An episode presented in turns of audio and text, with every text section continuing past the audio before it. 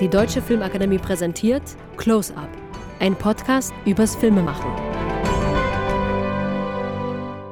Close Up, der Podcast der Deutschen Filmakademie, Staffel 6. Herzlich willkommen auch von mir.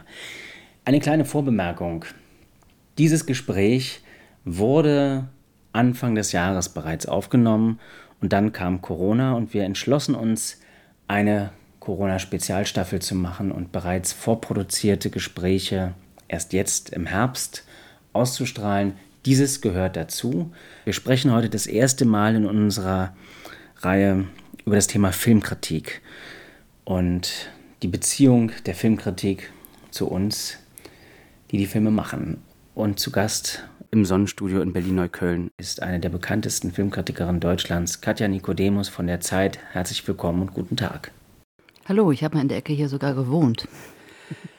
Wie lange ist es her? Einige Zeit. Einige Zeit? Hm, Anfangsjahre in Berlin. Anfangsjahre hm. beim Tipp? Unter anderem noch früher. Hm. Ah ja. Und damals sah es hier wie aus? Noch ein bisschen abgerissen, aber es gab genauso viele arabische Läden eigentlich. Irgendwie fühle ich mich immer noch sehr wohl in der Ecke. Ja, ich hoffe, du fühlst dich heute auch bei uns wohl. Vielleicht ganz kurz eine Sache vorweg. Katja und ich, wir haben uns bisher noch nie gesehen im Leben. Wir haben uns schon unterhalten, am Telefon ein Vorgespräch geführt. Trotzdem haben wir beschlossen, dass wir uns duzen werden. Das ist ja die Normalität bei unserem Podcast und deswegen soll es auch zwischen Filmkritikerin und Regisseur nicht anders sein als bei den anderen Gesprächen. Okay, wir fangen mal an, ein paar biografische Daten zu nennen und du schreist sofort halt, wenn ich was Falsches sage. Du bist 1968 mhm. geboren und hast Folgendes studiert. Vergleichende Literaturwissenschaft, Politikwissenschaft, Lateinamerikanistik und Russisch. Stimmt. In Berlin und Paris. Stimmt auch, ja. Die journalistischen Anfänge begannen während des Studiums, nämlich mit dem Schwerpunkt Theater für Radio France International. Für die habe ich übrigens auch mal gearbeitet. Ach toll, ähm, das ist ja lustig. Im kleinen Studio ähm, gegenüber vom Tagesspiegel ähm, war das damals, wo ich was gemacht habe. Und dann hast du für den Berliner Sender Radio 100 gearbeitet, yeah. den es nicht mehr gibt. Ab 1998 begann die Arbeit als Filmredakteurin, nämlich beim Berliner Stadtmagazin Tipp und zwei Jahre später als Filmredakteurin bei der Taz. Wiederum zwei Jahre später kam der Wechsel zum Feuilleton der Zeit und seitdem geht es um den Bereich Kino. Genau. Hm. Und das ist auch bis heute deine Hauptarbeit. Und dann trittst du immer wieder in Erscheinung als Gastkommentatorin und Rezensentin, unter anderem bei NDR Kultur, Radio Bremen und bei Dreisat. Okay, genau. mhm. trifft das Deutschlandfunk das? auch. Deutschlandfunk mhm. auch. Mhm. Was habe ich noch vergessen? Nichts eigentlich. Okay, darüber reden wir auch gleich. Wir fangen, Katja, jedes dieser Gespräche mit der Gretchenfrage an. Die stellen wir allen Gästen und die lautet: Warum machst du deinen Beruf? Irgendwie war ich so auf so eine naheliegende, aber gute Frage gar nicht gefasst. Jetzt. Ähm, warum mache ich meinen Beruf? Dass ich ihn da mache, wo ich ihn mache, hängt damit zusammen, dass zwei Menschen 1998 einen Trinken waren und ihnen mein Name einfiel. Aber das kann ich vielleicht danach erklären. Ähm, warum ich den Beruf an sich mache, ist eigentlich erstmal, weil ich leidenschaftlich gern schreibe über Kunst schreibe, über Kunsterlebnisse und versuche die zu vermitteln und dabei was über mich selbst herauszufinden, nämlich warum ich bestimmte Kunsterlebnisse habe. Und dann entsteht was Drittes, nämlich ein Text und der ist im besten Fall ein Zugang zu diesem Kunstwerk oder Film und wenn nicht, dann bin ich halt gescheitert oder zumindest probiert, einen Zugang oder eine Vermittlung zu schaffen. Weil wir heute natürlich vor allem über Filmkritik sprechen wollen. Was ist denn ein frühes Kinoerlebnis, an das du dich erinnern kannst? Star Wars, Grease. Bleiben wir mal beim, äh, beim, bei Star Wars. Wo hast du den gesehen? Wie alt warst du? Weißt du das noch? Ah, da war ich so, weiß ich nicht, vielleicht zehn, elf. Und es war ein unfassbar überwältigendes Erlebnis. Also ich wusste überhaupt nicht, dass es sowas gibt. So eine Art des Erzählens, solche Bilder. Das hat mich nachhaltig beschäftigt. Vielleicht war ich auch kleiner, acht, ich weiß es nicht. Jedenfalls haben wir dann mit Waschmitteltrommeln und Alufolie, R2D2 und C3PO nachgebaut, mein Cousin und ich, mit dem ich immer gespielt habe. Und es hat nachhaltig die Fantasie ähm, beschäftigt und wurde irgendwie zu einer ganz wichtigen popkulturellen Prägung, bis heute eigentlich. Erzählst du ein bisschen, wie du gelebt hast, als du acht oder zehn warst und Star Wars geguckt hast? Wie bist du aufgewachsen? In einem Loft alleine. Und ich habe natürlich damals zu Hause bei meinen Eltern gewohnt. Ich hatte Klavierunterricht, was, wenn man jetzt von Kunsterlebnissen redet. Ich habe immer gerne gelesen und ich habe, ähm, ja, was Kunst betrifft, vielleicht nicht wirklich Kunst, aber mit Stepptanz in der Zeit gerade angefangen, weil ich mal einen Film im Fernsehen mit Ginger Rogers und Fred Astaire gesehen hatte. Und da dachte ich, das möchte ich können. Ich habe es natürlich nie so gelernt, aber zumindest versucht. Bist du auf dem Dorf oder in der Stadt groß geworden? In der Stadt, Wiesbaden, so mittelgroße Stadt. Mit einer ganz guten Kinostruktur damals noch. Und das fing natürlich dann an, im Passagekino in Wiesbaden gab es so Nachmittagsvorstellungen. Eine wichtige Prägung waren auch Disney-Filme. Dieser eine Film, wo der Sturm in das Orchester fährt und die dann am Ende alle in so einem Baum mitspielen. Auch noch so ein prägendes Erlebnis von Kinetik im Film, wie sich Formen wandeln, wie unwahrscheinlich es entsteht und was bei Disney-Filmen für mich unglaublich damals alles passieren konnte. Großes Popcorn-Kino waren die ersten Erlebnisse. Genau, ja. Mhm. Und ähm, kannst du dich erinnern, bist du alleine auch ins Kino gegangen in dem Alter? Also ich frage deshalb, weil als ich acht, neun war, mhm. bin ich ganz oft nachmittags alleine ins Kino gegangen. War das bei dir auch so? Das fing erst so mit zwölf an. Ich glaube, das war dann Grease mit John Travolta und so mit den Freundinnen und Freunden. Da war ich schon so ein bisschen älter dann. Kannst du dich erinnern, wann du das erste Mal im Kino geweint hast? Das letzte Mal kann ich mich dran erinnern, das letzte Mal geweint. Das dem Judy Garland-Film. Ähm, das erste Mal. Nee, in dem Film Judy, Entschuldigung. Ja, ja, in dem Film Judy. Äh, nee, ich kann mich nicht erinnern, wann ich das erste Mal geweint habe. Ich kann mich erinnern, wann ich sehr, sehr stark geweint habe, mal in einem Film von Abbas Kiarostami. Ähm, der Wind wird uns tragen, wo es auch um Todeserfahrung gibt. Da war mein Opa kurz vor gestorben und das hat mich auch nochmal gelernt, wie sehr ja, Rezeption von persönlichen biografischen Ereignissen auch ähm, abhängt und wie man das auch versucht dann vielleicht in der Kritik zu formulieren oder auch nicht. Ich muss jetzt mal ganz kurz fragen, Judy, hast du den Film privat gesehen oder für die Arbeit? Für die Arbeit. Gehst du privat ins Kino? Äh, Mache ich, ja. Mhm. Und zwar auch sehr gerne in Popcorn-Kino. Also ich finde, bestimmte Filme muss man irgendwie im Kino mit 500 Leuten sehen. Im Idealfall muss man jeden Film so sehen. Aber dieses Kinoerlebnis mit anderen in so einem Kino, in dem es so richtig nach ja, gerösteten Popcorn und Nachos duftet, das muss eben auch sein, finde ich. Sag mal, was der letzte große Popcorn-Film war, den du gesehen hast? Der letzte große, naja, Popcorn-Film war das nicht. Ich habe der Leuchtturm in einer relativ großen Besetzung in München gesehen. Auch The Irishman ist jetzt nun auch kein Popcorn-Film. Ich glaube, der letzte Emmerich-Film oder der vorletzte. Also so Filme von Roland Emmerich, die gucke ich immer am liebsten im Kino. Und also ich meine, da gibt es ja sowieso keine, wie wir alle wissen, keine Streaming-Links, aber ja, und Star Wars natürlich. Habe ich nachgeholt im Kino. Und ist es so, wenn du privat ins Kino gehst und so einen Film siehst, dass du manchmal denkst, ach Mensch, hätte ich den doch vier Wochen vorher gesehen, hätte ich doch was drüber schreiben sollen? Ähm, ja, das kommt auch vor. Wobei ich echt versuche, das zu vermeiden, weil das ist ja schon eine der wichtigsten Aufgaben in meinem Beruf, jenseits des Schreibens, eine Filmlandschaft zu scannen und dass mir eben nichts entgeht und dass die Sachen, die in irgendeiner Form bedeutsam sind oder wichtig sind, dass die irgendwie vorkommen und besprochen werden. Und natürlich ärgere ich mich sehr, wenn mir was durch die Lappen geht, wobei wir aber auch bei der Zeit, selbst bei der Zeit, immer noch die Möglichkeit haben, auch mal ein, zwei Wochen später noch was nachzuschieben oder noch mal so eine Nachbemerkung zu machen. Erzähl noch mal so von den, äh, weil du hast gerade was gesagt, dass man vielleicht manchmal auch Filme auch ne, aufgrund der eigenen Biografie reagiert. Kannst du noch ein bisschen so von deiner Kindheit und von Jugend in Wiesbaden erzählen? Ja, natürlich. Ich kann sagen, dass meine Eltern beide in sozialen Berufen tätig waren, Sozialarbeiter und meine Mutter hat an so einer Beratungsstelle Frauen in Not gearbeitet. Meine Großeltern, mit denen bin ich aufgewachsen, auch mit meiner Urgroßmutter, die hat noch auf mich aufgepasst und in der Generation waren natürlich die Kriegserlebnisse ganz entscheidend die Präsenz und das Schweigen von Kriegserlebnissen. Und das, glaube ich, hat mich auch geprägt, wie, glaube ich, alle Filmkritiker und Kritikerinnen meiner Generation und auch früherer, dass man als Kind mitbekommt, ja, da wird irgendwas verschwiegen, da stimmt irgendwas nicht, es gibt Traumata, die nicht ausgesprochen werden. Und ja, dass man auch merkt, man hat auch bei eigenen biografischen Erfahrungen manchmal sowas wie vielleicht auch einen Sprung in der Schüssel oder einen biografischen Bruch ähm, der einem dann auch ermöglicht, so auf bestimmte andere Sachen gut zu reagieren und sich darüber klar zu werden, ohne dass das jetzt zu persönlich wird, weil das ist ja auch das Schlimmste. Also wenn jetzt eben nur Leute, die Kinder haben, über Filme mit Kindern sprechen könnten oder nur Schwule über schwule Filme. Ja, im Extremfall sind wir ja bei identitätspolitischen Diskussionen heute gar nicht so weit davon entfernt. Aber das Biografische als so eine Art ähm, Öffnung und Möglichkeitsform zu sehen, ohne sich darauf zu versteifen und daraus so einen Geschmack zu entwickeln, das finde ich immer noch eine große Herausforderung.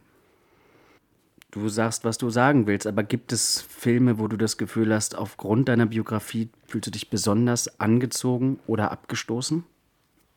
Ich denke schon, weil, ja, also ein Beispiel für mich ist jetzt, das hat jetzt gar nicht so viel mit Jugend und Kindheit zu tun, aber ein Film wie Silvester Countdown, der ist mir neulich nochmal eingefallen, als ich irgendwie den Namen Oskar Röhler las, mhm.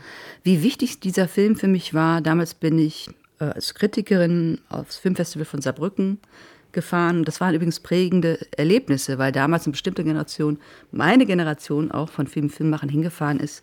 Und die haben dann ihre ersten Interviews gegeben und ich habe meine ersten Interviews geführt. Und zu diesen Leuten gehört auch Oskar Röhler. Und dieser Film Silvester. Der übrigens gerade hier vom Hof gefahren ist, bevor du gekommen bist. Ah, okay, ich dachte, kurz verstanden, vom Hof gefallen ist. Nein, vom Nein. Hof gefahren. Ja, okay. Ich sah ihn, als ich kam, sah ich ihn und es war eine halbe Stunde bevor Ja, bitte kamst. grüßen, wenn er wieder hier auftaucht. Mach ich. Na, und dieser Film Silvester Countdown, dieses Paar sind Rolf Peter Karl und Marie Zilke, die da mit dem Zug irgendwo, ich glaube, nach Polen fahren und in so einem Strudel von Sex, Drogen, Desorientierung landen. Das entsprach schon teilweise auch auf eine extremere Form, aber auch eigenen Erfahrungen in der Großstadt Berlin. Nicht wissen, was man will, was man macht ähm, auch Erfahrung so als, ja, in der Zeit des Abiturs, eine Mischung aus äh, Lebensgier, Verzweiflung. Das hat sich in diesem Film gespiegelt. Da konnte ich wahnsinnig andocken. Ich weiß noch, dass ich diesen Film zu Hause auf dem Computer gesehen habe, weil ich mich darauf vorbereiten musste auf das Interview. Und selbst auf dem Computer war ich vollkommen erschlagen von diesem Film dachte, was ist das denn? Ja? Und wenn Marie Zielke da am Ende, ich glaube im Abteil, diese mit, aus Polen mitgebrachten Würste verschlingt, alles oder nichts, das waren Bilder, die waren für mich damals im deutschen Kino neu und subversiv und irren Kraft. Konntest du das Oscar so auch sagen? Ich glaube schon im Interview, ja, das habe ich ihm schon vermittelt. Hm? Darf man das als Kritiker so, so seine pure Freude und Begeisterung ausdrücken? Ich glaube, man muss es auch. Ja? Es kommt natürlich jetzt in welcher Form. Im Interview kann ich natürlich eher am Anfang sagen, ich wollte mal gleich sagen, ich fand diesen Film großartig. Das ist, muss ja kein schleimendes Andienen sein. Aber wenn man so fühlt, warum denn nicht? In der Filmkritik, finde ich, muss ich dann erstmal wieder andere Formen finden, weil da sagt ja meine eigene Befindlichkeit, ey, fand ich toll, super, hat mich abgeholt, habe ich gerne gesehen, sagt ja erstmal gar nichts, dann muss ich ja argumentieren. Das versuchen wir mal zu beschreiben. Also, die Frage kriegst du natürlich oft gestellt, aber was ist eine Filmkritik? Wenn ich das wüsste. Ernst jetzt. Äh, nein, eine, eine, Filmkritik, ich, ich kann es auch wirklich nur so kursorisch sagen, weil im Grunde ist die Frage, was ist ein Film, ähnlich zu beantworten. Ich kann auch nur sagen, was eine Filmkritik für mich ist. Und die ist schon ein Versuch, wie ich es vorhin versucht habe zu beschreiben, eine eigene Kunsterfahrung umzusetzen in einen Text. Und ähm, wie das geschieht, ist vollkommen unterschiedlich und das weiß ich auch nicht vorher. Und ich weiß es noch nicht mal, wenn ich den Film gesehen habe sondern das beginnt dann in dem Moment, wenn ich mich hinsetze und anfange zu schreiben, dass ich denke, was ist das Wichtigste, was ist das Seltsamste, was ist das formale Element von dem Film oder eine Schauspieler- oder Schauspielerinnen-Geste. Und das, was einem dann direkt einfällt, ist dann oft der beste Zugang, an dem man dann weiter meandern kann. Also ich weiß auch nie, wenn ich eine Filmkritik beginne, wie die dann endet. Ja, es gibt nie einen letzten Satz, es gibt auch keine Struktur. Ich kann auch nicht sagen, dass es sich schreibt, sondern es ist natürlich ein bewusster Prozess. Und ähm, egal, ob man jetzt einen Verriss schreibt oder eine Erklärung oder etwas hin und her gerissenes oder einen euphorischen Text, ich finde, man muss in jedem Fall das Objekt der Auseinandersetzung lieben. Sonst hat es gar keinen Sinn. Ja? Und, und egal, wie, was dann später als bei der Kritik rauskommt. Erzähl mal von deinen Anfängen als Kritikerin. Also wie war von der Achtjährigen, die sich Star Wars und Disney-Filme anschaut, und das, da kannst du dir auch Zeit für lassen, der Weg dahin, das Vermitteln von diesen Erlebnissen zum Beruf zu machen. Ja, wo ich da anfangen muss, sind einfach äh, prägende Kunsterlebnisse. Eben, ich habe ja schon Ginger Rogers und Fred Astaire mhm. genannt. Ähm, wichtig war bestimmt ein Opernabonnement und Theaterpremierenabonnement beim Wiesbadener Staatstheater. Wichtig waren bestimmt auch bestimmte Lehrerinnen und Lehrer, die in ihren meist sprachlichen Stunden dann ja bestimmte literarische Texte vermittelt haben. Voltaire von Candide hat eine Französischlehrerin versucht, uns beizubringen. Und irgendwann hatte ich so das Gefühl, die Welt besteht aus einem riesigen Füllhorn von Kunst und Kunstformen. Und damit möchte ich was zu tun haben. Und darüber will ich auch vor allem schreiben. Und das war zum nächsten Mal beim Schreiben das Theater. Hat sich so ergeben bei Radio France. Hast du ja schon erwähnt. Da hat mich dann halt eine sehr nette Redakteurin und auch Art Mentorin, Katrin Brussis, die in Paris ins Theater geschickt. Und da habe ich dann Theaterkritiken gemacht. Oder konnte zum Beispiel Fritz Lang Nibelungen sehen und da kam Enno Patalas und hat über das verschollene Drehbuch geschrieben. Da habe ich Enno Patalas interviewt, ohne überhaupt zu wissen, wer da ist. Und was eigentlich, ich wusste auch den Namen Fritz Lang, ehrlich gesagt, noch nie vorher gehört. Und so bin ich dann da so reingewachsen in diese ja, journalistische Arbeit. Und irgendwann kam ich dann zurück aus Frankreich, auch nach dem Studium, und wollte weiter, ja, irgendwie journalistisch arbeiten. Und habe dann bei diesem linksautonomen Sender Radio 100 an die Tür geklopft. Und es war ja so eine Art ähm, leidenschaftlicher Sandkasten für viele Journalisten, die das sind daraus hervorgegangen, wo wir eigentlich machen konnten, was wir wollten und habe da auch dann in äh, Sendungen zwischen Heavy Metal Musik, dann irgendwelche absurden Filmkritiken oder auch Theaterkritiken vorgelesen. Von äh, dir? Von mir. Was ja, war, äh, Entschuldigung, was ist eine absurde Filmkritik? ich glaube, dass die absurd waren, weil die, ich glaube, die hatten überhaupt keinen Aufbau. Die waren irgendwie, die haben auch teilweise in Gesprächen gemacht. Ähm, also wir haben uns da noch gefunden als Journalisten. Ich würde es heute gerne noch mal hören. Die Sendung hieß Kunstrausch. Ich glaube, die hatte auch was Berauschtes, weil wir im Grunde das Handwerk noch nicht so wirklich konnten. Wir hatten ja nur, nur in Anführungszeichen, wir hatten unsere Leidenschaft dafür. Und dann habe ich immer mehr ähm, Theaterkritiken gemacht, so in den 90er Jahren und war aber oft gelangweilt auch vom Theater, muss ich sagen, weil damals hat sich das Theater so ein bisschen aufgespalten zwischen sehr akademischen Inszenierungen am Deutschen Theater und dann gab es so die diese äh, Aufführung, wo sehr viel Kartoffelsalat und Würstchen durch die Gegend geworfen wurden, so Entgrenzung, das war dann auch so ein bisschen langweilig. Irgendwann haben mich dann auch so Regisseure wie Kastorf damals und, und äh, Kresnik gelangweilt. Und, und es gab, weil du gefragt hast, ein einschneidendes Erlebnis, das war, als mich eine Redakteurin anrief und sagte, besprich doch mal für uns diese oder jene Aufführung und mach doch mal wieder so einen geilen Verriss. Und da habe ich aufgelegt und habe gedacht, das kann ja wohl nicht wahr sein, dass ich jetzt hier die Tante für Verrisse werde. Natürlich sind Verrisse unterhaltsam. Und das hat mir einfach sehr zu denken gegeben. Ich habe da einfach zu viele Verrisse geschrieben und das war nicht gut.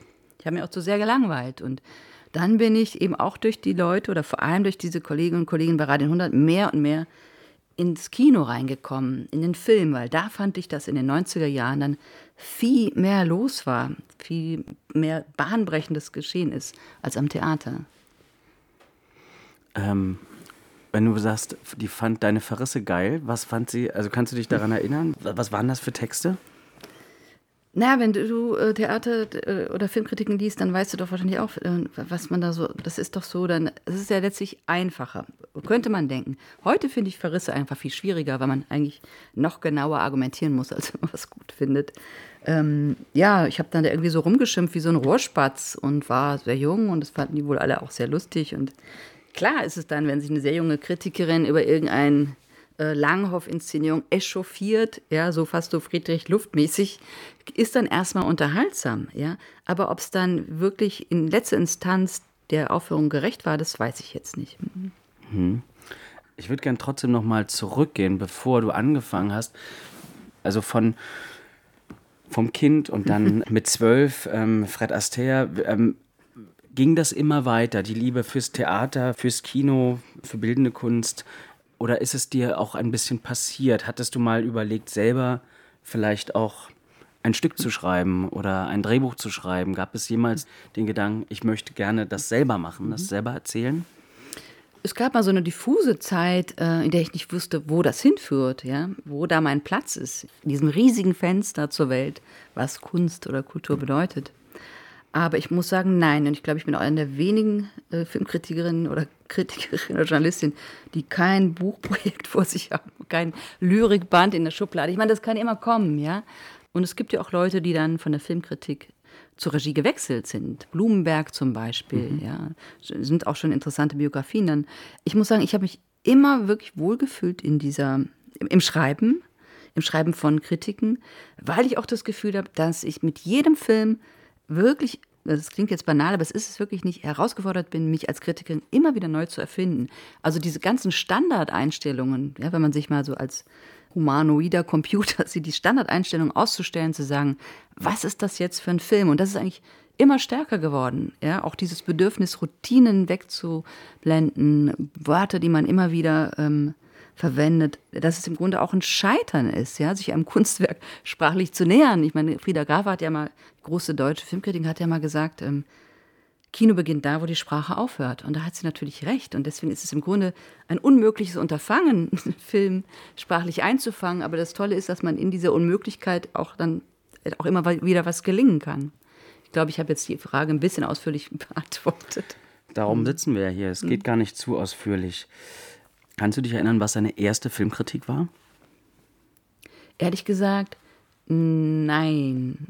Also ich weiß, dass eine Kritik für mich wichtig war. Das war die Kritik von Bin ich schön von Doris Dörrie, weil dieser Film mich auch sehr beeindruckt hat, vor allem Maria Schrader, fand ich damals sagenhaft, war auch so eine Art Identifikationsfigur, die ganze Setting von diesem Film, äh, wie die da gelebt haben, gewohnt haben, gehaust haben, diese Liebessucher. Das fand ich einen ganz tollen Film und ähm, das war eine meiner ersten Filmkritiken in der Taz. Und das war auch gleich eine, eine traumatische Erfahrung als Kritikerin, weil die damalige Redakteurin diesen Text umgeschrieben hat. Die mochte nämlich den Film von Doris Dörrie nicht. Die hat die Kritik umgeschrieben? Ja, mh, die hat das Urteil oder den Absatz, wo dann sozusagen nach viel Anschauung, Beschreibung auch eine Art Urteil kam, hat die umgeschrieben. Und ich habe das zum Teil noch gemerkt oder zum Glück noch gemerkt und hatte dann auch einen Krach und habe es wieder umgeschrieben. Und das war auch so eine Art von, ja, eine, eine wichtige Erfahrung. Wie wichtig. Also da geht es nämlich nicht um, ja, lass doch mal locker und ist doch jetzt nicht so entscheidend oder aber das habe ich damals sehr stark gespürt. Das ist mein, was heißt nicht Urteil, aber mein Blick auf den Film. Und den kann man nicht umschreiben. Und das habe ich, oh, das muss ich echt sagen, als Redakteurin nie gemacht. Egal wie sehr ich mich auch manchmal über Filmkritiken von Autoren geärgert habe, über die Schlussfolgerung. Aber egal, das geht nicht. Aber Doris Dörre war schon wirklich wichtig und auch ein sehr frühes Bewusstsein dafür, wie schildert, wie schildere ich diese Schauspielerin Maria Schrader, ja, die so eine seltsame Zerbrechlichkeit und Härte in dem Film hatte. Da weiß ich, dass ich da sehr lange saß an diesem Text. Was heißt sehr lange? Oh, sehr lange, das heißt, der war, glaube ich, damals nicht so lange, aber sicher so anderthalb Tage, zwei Tage, so. Das würde ich gerne mal für die, die nicht journalistisch gearbeitet haben oder es auch nie tun werden. Du warst Redakteurin beim Tipp und dann bei der Taz. Und da gab es immer jemanden, der sozusagen das Feuilleton oder die Filmredaktion leitete. Wie, wie ist das da genau, wenn man so einen Text hat? Also ist das etwas, das, das Umschreiben, das wird wahrscheinlich vielen jetzt fremd vorkommen. War das normal, dass der Redakteur den gleichen Film gesehen hatte wie man selbst? Oder ist das heute normal? Mm, nein, das ist nicht normal. Wobei, ich, da kann ich vielleicht nochmal auf den Anfang zurückkommen. Ich habe ja gesagt, dass ich da, wo ich heute bin, nämlich bei einer Zeit, damit zusammenhängt, dass zwei Menschen mal einen Trinken waren. In, und zwar eine Sommernacht des Jahres 1998. Und das waren Christoph der Hechte, der dann später zum Leiter des Berlinale Forums wurde, und meine Kollegin und Freundin Anke Lewicke. Und damals wollte Christoph aufhören, äh, wollte zum Forum wechseln und hat aufgehört, Filmkritiker beim Tipp zu sein. Und die beiden haben in dieser Nacht, in der sie viel getrunken haben, darüber nachgedacht, wer könnte diese Stelle bekleiden. Und ich war damals freie Filmkritikerin beim Tipp.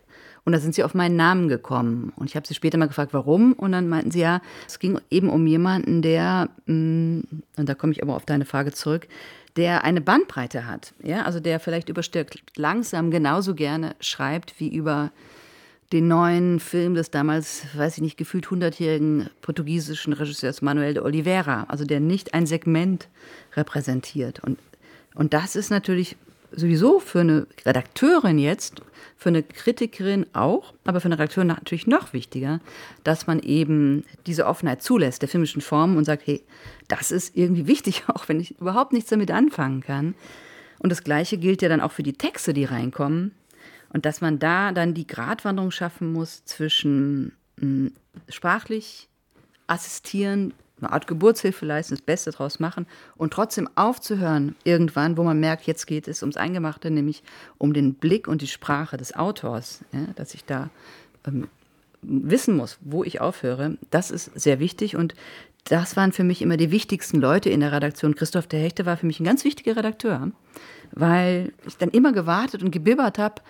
Die Texte habe ich damals übrigens noch hingefaxt und mhm. gebibbert habe, was wird der sagen? Ja, und der war auch sprachlich unerbittlich toll, das konnte ich immer annehmen. Und wenn man in seiner heißt Laufbahn, in seinem Weg ein paar solche Leute hat, wo man wirklich, mh, mm, das wird bei euch nicht anders sein als Regisseurin, wo man so eine Art Mentor, Gegengewicht, Gesprächspartner hat, wo man Kritik wirklich annehmen kann. Das ist wichtig in der Redaktion zu haben, ob jetzt unter Kollegen oder als freie Autorin bei einem Redakteur oder in, ja, in jedem Austausch mit Texten eigentlich. Fangen wir mal ganz vorne an. Wie entscheidest du, über welchen Film du schreiben wirst? Äh, tja, auch schwierig. Dann könnte natürlich jetzt sagen, wir haben so eine Urnenziehung jeden Monat in der Zeit, ähm, wo die Filmtitel reinkommen. Nein, so ist es Nein. nicht. Naja, ich meine, es kommen ja pro Woche 15, ja, 15 neue 20, Filme. Ja, ja. neulich waren es mal 25. So. In einer Woche. Also das heißt, mhm. das ist, ihr macht... Es Aber das, da muss man die Frage vielleicht zweiteilen. Meinst du jetzt, über welchen Film ich schreiben werde? Oder über welchen Film in der Zeit berichtet wird, was zwei verschiedene Fragen sind. Vielleicht erstmal die erste? Ja, oder? genau. Ähm, also, wo, oder die zweite, wo in der Zeit berichtet wird, erstmal vielleicht. Gut, dann fangen wir so an. Die Zeit, mhm. Äh, für die, die es nicht wissen, erscheint einmal wöchentlich. Ja, genau. Noch schwieriger, ja, mit diesen 25 Filmen, weil wir können meistens einen, manchmal zwei, in absoluten Ausnahmefällen mal drei Filmkritiken bringen. Aber ja, wir müssen auswählen.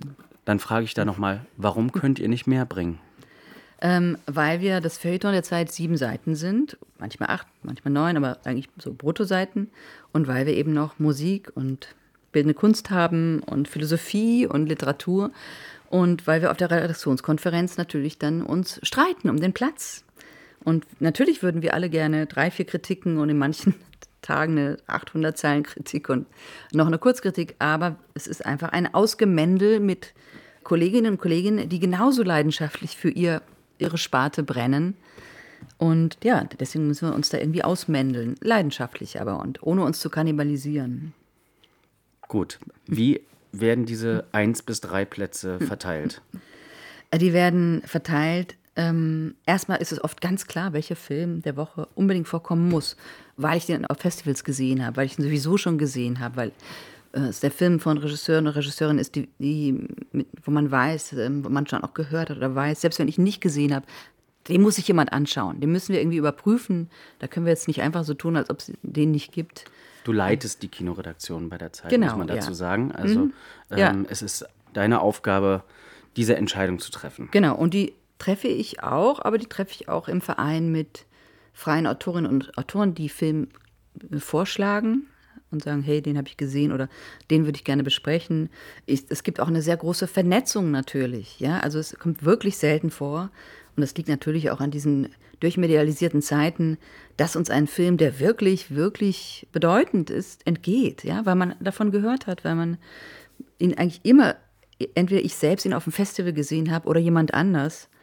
Ähm, die Frage ist dann eher oft, wie groß kann man das machen? Und ist jetzt besser, zwei 80-Zeiler zu machen oder und den einen Film, den man dann tatsächlich den bedeutenderen Film findet, 200 Zeilen zu geben, ja, anstatt so eine Zwischenlösung zu finden.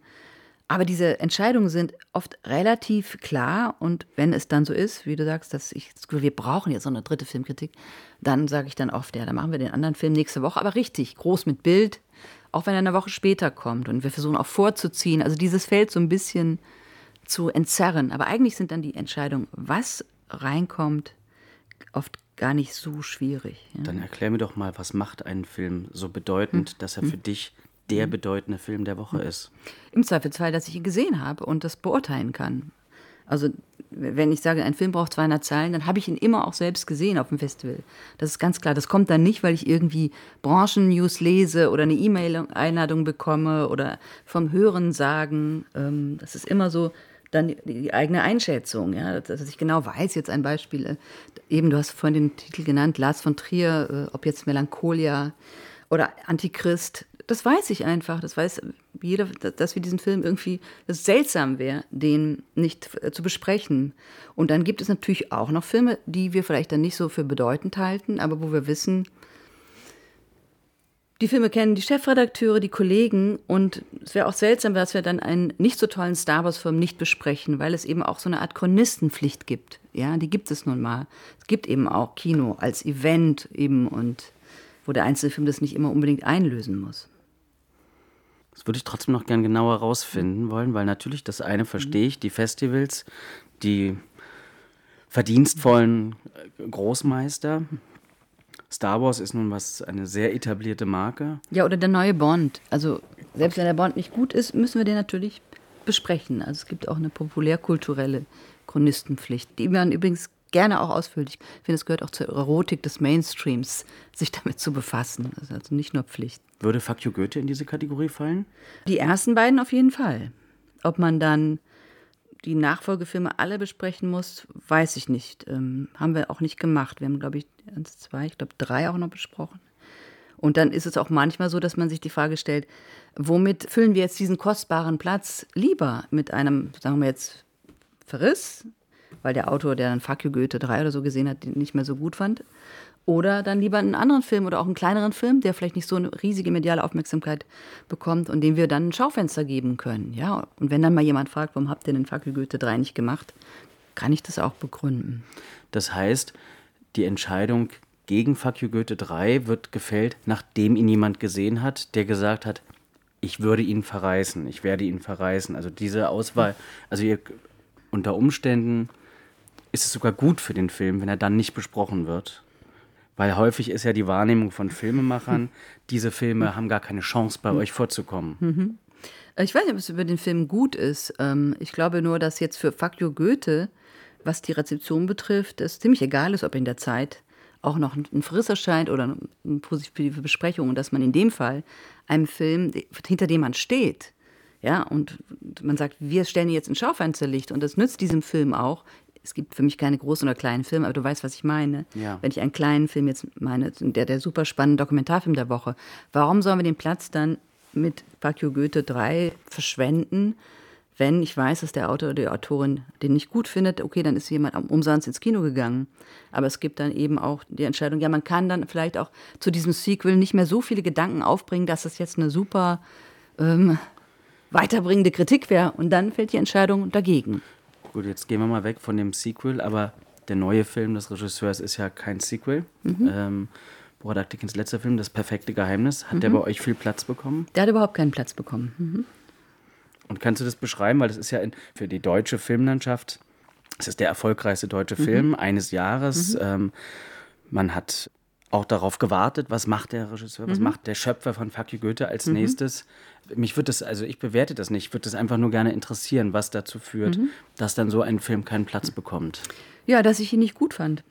Und dass ich jetzt das Gefühl habe, ich kann da jetzt aber auch nicht irgendwie oder habe jetzt dann auch keine Lust, eine Filmkritik zu schreiben, wenn ich merke, mir fällt dazu nicht wirklich viel ein.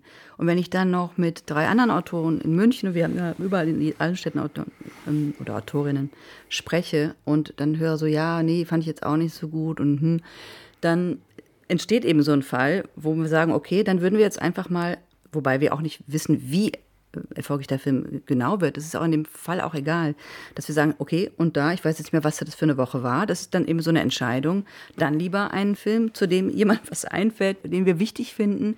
Und dann müssen wir vielleicht auch mal mit Kritik leben. Warum habt ihr nichts über den Film gemacht?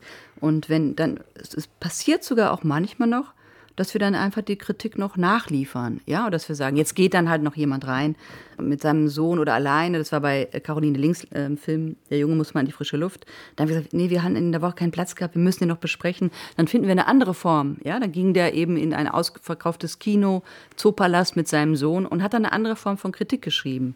Aber manchmal ist die Luft einfach nicht so da oder die Atmosphäre. Ja? Auch bei den Autoren und Autorinnen. Wenn jetzt jemand eine super originelle Idee gehabt hätte und gesagt hätte, ja, mir fällt da das und das zu ein, wofür das steht, ja so. Aber dann ein lahmer Verriss ist dann auch verschwendeter Platz. Ja? Und auch schade, auch für den Film übrigens. Also es braucht eigentlich immer jemanden in der Redaktion und idealerweise dich, der dafür kämpft und hm. sagt, der Film gefällt mir entweder gut oder er gefällt mir nicht oder er, er steht für etwas, was es sich lohnt zu beschreiben. Genau, weil die Kritik muss ja mehr als Geschmack und mehr als Service sein, ja. Nein, nein, ich will einfach mhm. nur rausfinden, mhm. ob der pure Erfolg beim Publikum, also er ist ja in mhm. dem Moment schon ein mhm. popkulturelles Phänomen, mhm. Mhm. Das nicht auch Grund genug sein müsste, ihn zu, zu besprechen. Doch, absolut. Aber da gibt es ja auch noch andere Formen. Wir haben ja die Möglichkeit für Überblickstexte. Mhm. Ähm, warum haben jetzt bestimmte Filme so einen Erfolg? Man kann bestimmte Erfolgskomödien vergleichen. Habe ich auch schon gemacht. Wir schreiben ja über Frauenbilder äh, bei Erfolgskomödien. Das müssten jetzt gar nicht irgendwie böse oder superkritische Texte sein, sondern dass man phänomenologisch nochmal daran geht als jetzt in meinem 80-Zeiler, wie gesagt, der dann einfach ja eher so Daumen rauf, Daumen runter wäre und das wäre schade. Ja. 80 Zeilen, ich muss das jetzt mal ja. kurz überlegen, ist das kurz oder lang? Ja, 80 Zeilen, das ist bei der Zeit, sind das ungefähr 3200, 3500 Zeichen, ist bei uns eher kürzere Kritik. Hm?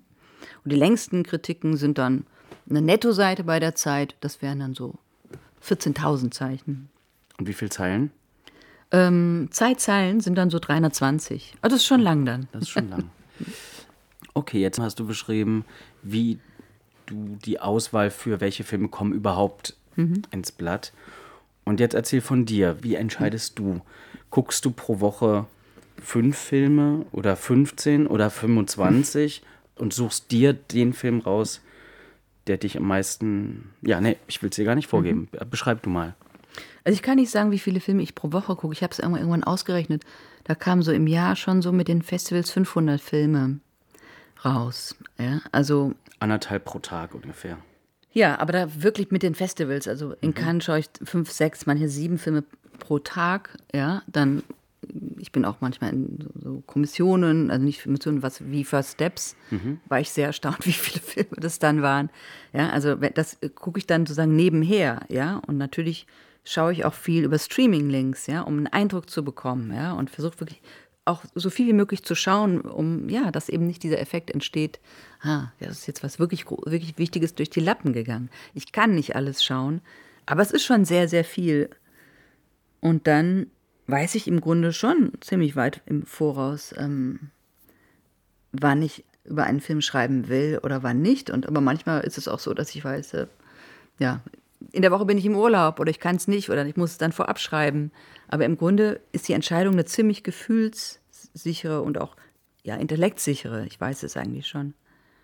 Kannst du es mal konkret machen? Also was so jetzt in, in der nächsten... Naja, zum Beispiel jetzt so ähm, sowas wie Lars von Trier ist doch klar. Ja? Also so Filmemacher, die einen begleitet haben. Oskar Röhle versuche ich dann auch schon die Filme zu besprechen oder bestimmte Namen, die einen so begleitet haben. Manchmal geht es auch über Schauspieler oder Schauspielerinnen. Also jetzt, dass ich irgendwie versuche, einen Film mit Catherine Deneuve möglichst zu besprechen oder Isabelle Huppert, weil mich deren Werdegänge als Schauspielerin interessieren. Ja, also das sind teilweise völlig eklizistische ähm, äh, Entscheidungen. Ähm, Barbara Auer im deutschen Film finde ich eine sehr geheimnisvolle, tolle Schauspielerin. Also oft läuft die Entscheidung auch darüber, ja, oder auch mal über einen Kameramann oder eine Kamerafrau oder wie auch immer. Also das Andocken ist jetzt nicht nur ähm, großes Kunstwerk, muss man besprochen haben und da setze ich mich dann als Kritikerin drauf. Wirklich nicht. Also. Aber darüber, das, also mir ist mhm. aufgefallen, dass du dich ja auch dazu bekennst in deinen Texten, dass mhm. du bestimmte Vorlieben oder auch bestimmte Schauspielerinnen, wie zum Beispiel mhm. Barbara Auer, mhm. schätzt und ähm,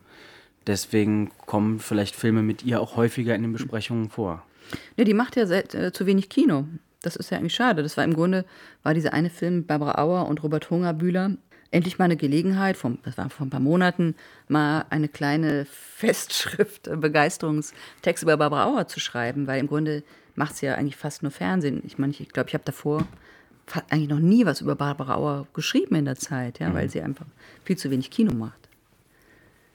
Okay, wenn die Entscheidung getroffen ist für einen Film, du sagst, du weißt nicht genau, wie viele Filme du dir anschaust, aber ich weiß, es gibt ja teilweise so Tage, wo man als Filmkritiker wahrscheinlich vier oder fünf Termine haben könnte. Beim Festival meinst du jetzt? Nein, Beispiel? auch wenn, ist es nicht so, dass auch Kritiker kriegen ja so eigene Vorstellungen ne, oder mit anderen Kritikern zusammen. Genau, die Pressevorführung. Die Pressevorführung, mhm. das sind ja teilweise so drei oder vier in einer Stadt wie Berlin mhm. pro Tag, oder? Mhm. Ja ich nehme an, dass du dir eben nicht dann alle 20 oder 15 pro Woche anschaust, weil das schafft man ja gar nicht. Ähm, wie ist es dann? Also du gehst dann in diesen Raum mit anderen Journalisten.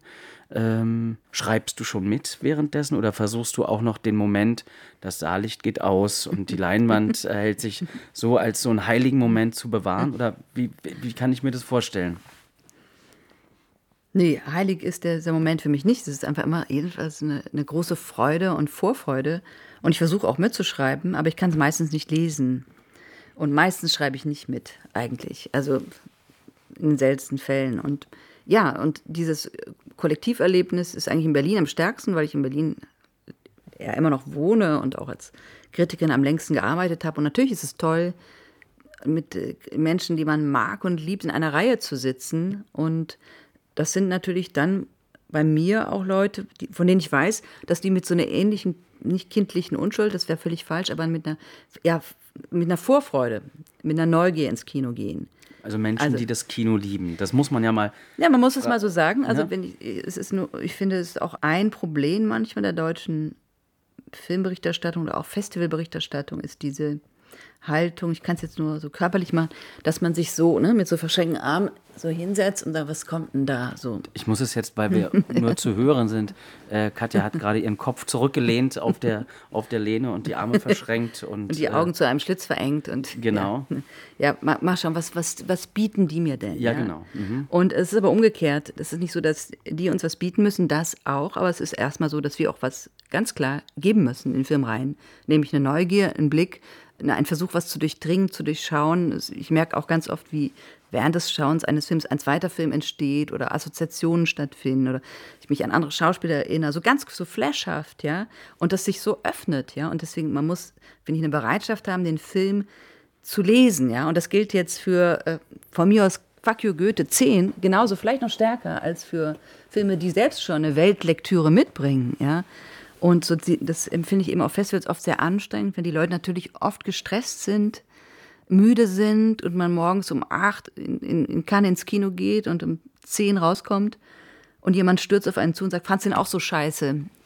Ja, und das war ja wohl der letzte Dreck. Und man kann sich nicht vorstellen, was da teilweise auch für verbale, also wie, wie über Kunst gesprochen wird. Dreck, Scheiße und äh, also vollkommen respektlos, ja. Und erstens verbitte ich mir, über einen Film zu sprechen, drei Minuten nachdem der aufgehört hat.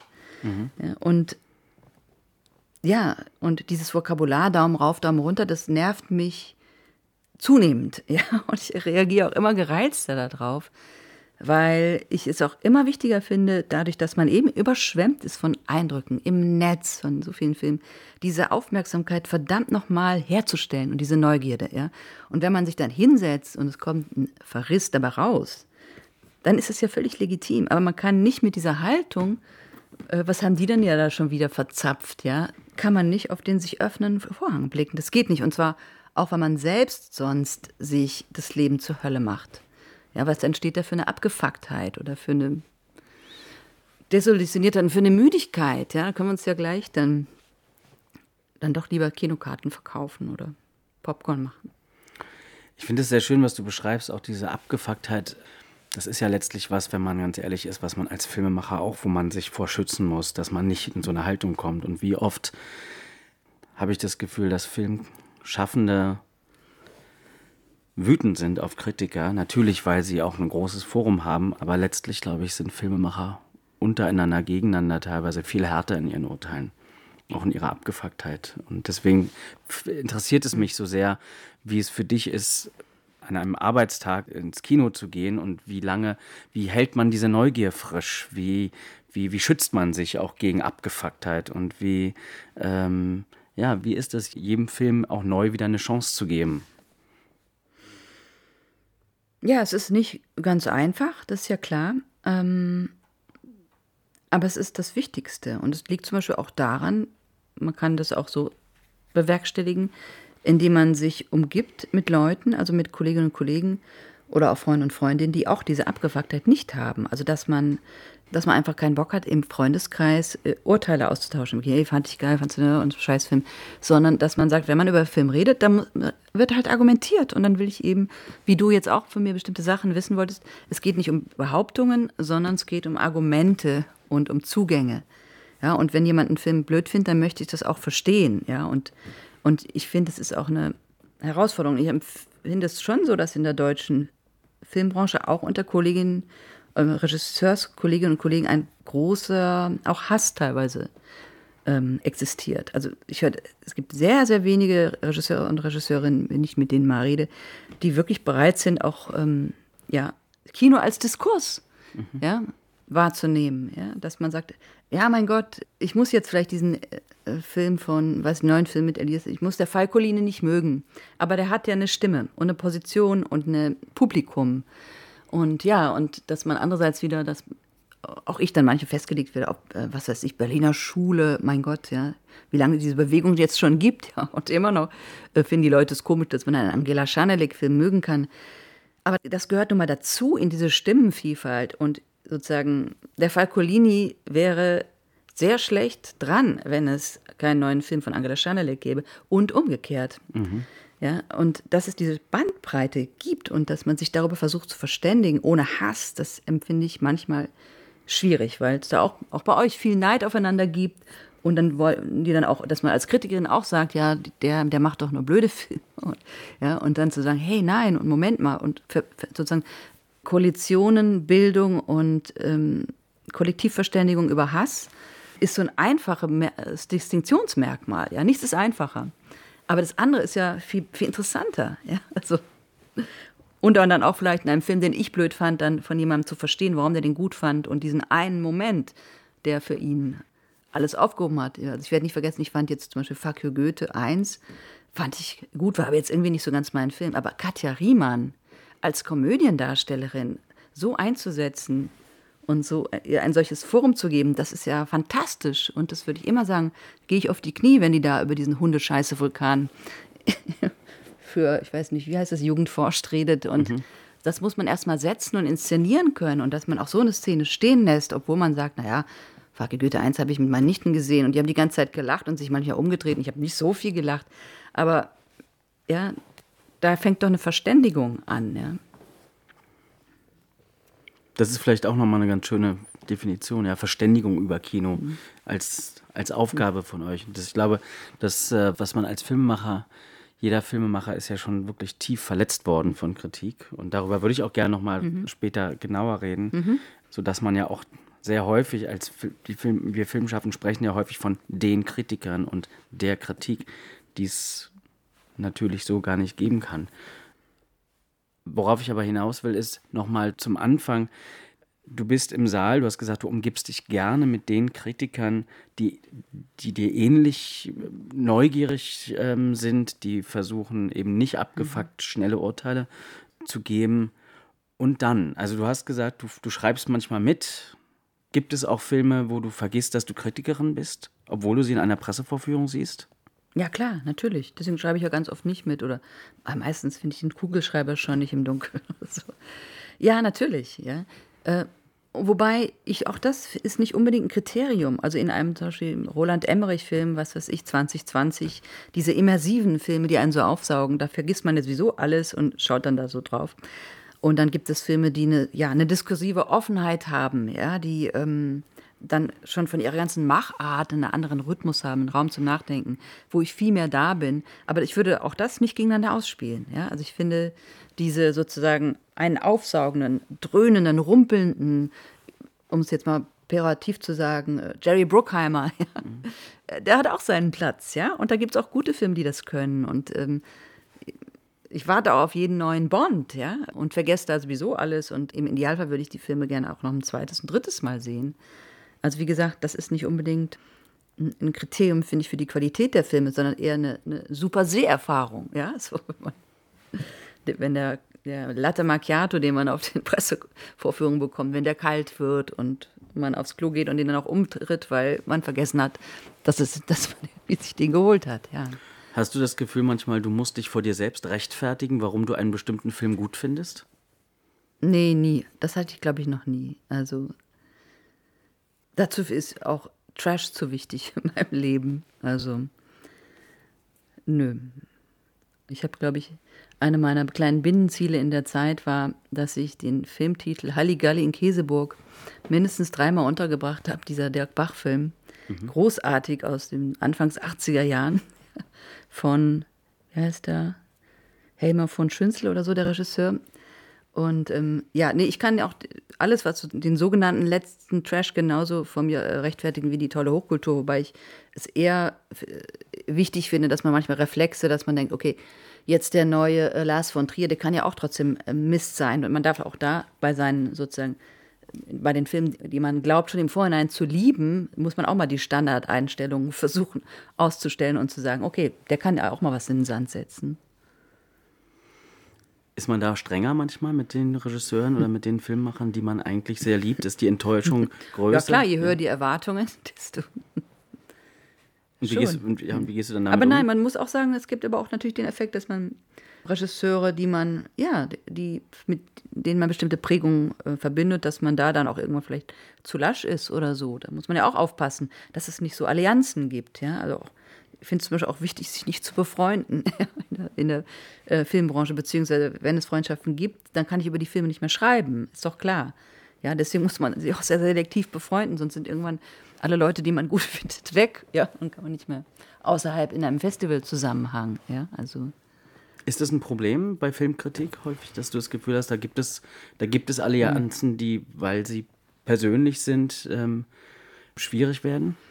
Immer mal wieder, ja. Ich meine, es gibt sowieso so viele Grauzonen in diesem ganzen Beruf, auf die man auch aufpassen muss, finde ich. Ähm, es fängt ja schon an, dass man zur Presseverführung eingeladen wird, dass man bei bestimmten Presseverführungen besonders früh schon eingeladen wird, weil man eine wichtige Zeitung ist. Man, es entstehen so seltsame Privilegierungszyklen, seltsam, ja, oder dass man auch die Pressebetreuer lange kennt und so weiter. Und das, das ist eben auch eine Standardeinstellung, die man, die ich auch immer wieder versuche bewusst auszublenden und natürlich auch die Sympathie für bestimmte Regisseure, weil so blöd es ist, aber ich meine, man, nützt keinen Film, keiner Kritik, wenn man aus Sympathie irgendwas dann besser macht.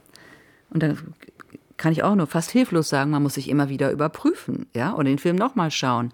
Oder dann auch sagen, ich krieg's irgendwie nicht hin, ich schaffe die Distanz nicht. Wir sind zwar nicht befreundet, aber ich kenne ihn dann doch so lange oder kann den Film jetzt nicht verreißen, kann es nicht jemand machen, der neutraler ist, so. Und das habe ich ja zum Glück auch die Möglichkeit dazu, als, als Redakteurin. Hm. Gibt es auch sowas wie Antipathien? wo man genauso aufpassen muss? Wie Natürlich, ja. ja. Hm.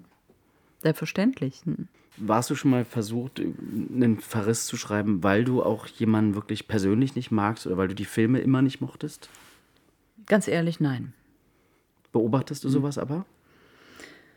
Ähm, nee, ich kann schlecht sagen, wie die anderen Redakteure und Redakteurinnen ihre Sachen. So, also ich, natürlich weiß ich so bestimmten Kolleginnen und Kollegen, dass die dann so einen Hass haben. Also wenn die zum vierten oder fünften Mal den, den Film von jemandem verrissen haben, ja, dann finde ich auch, denke ich auch, hey Junge oder hey Mädel, kannst du mal jemand anders drüber schreiben lassen? Ja, also solche äh, über, über Jahrzehnte gepflegte Hassbeziehungen ist doch für niemanden interessant, ja. Also, aber klar gibt's das.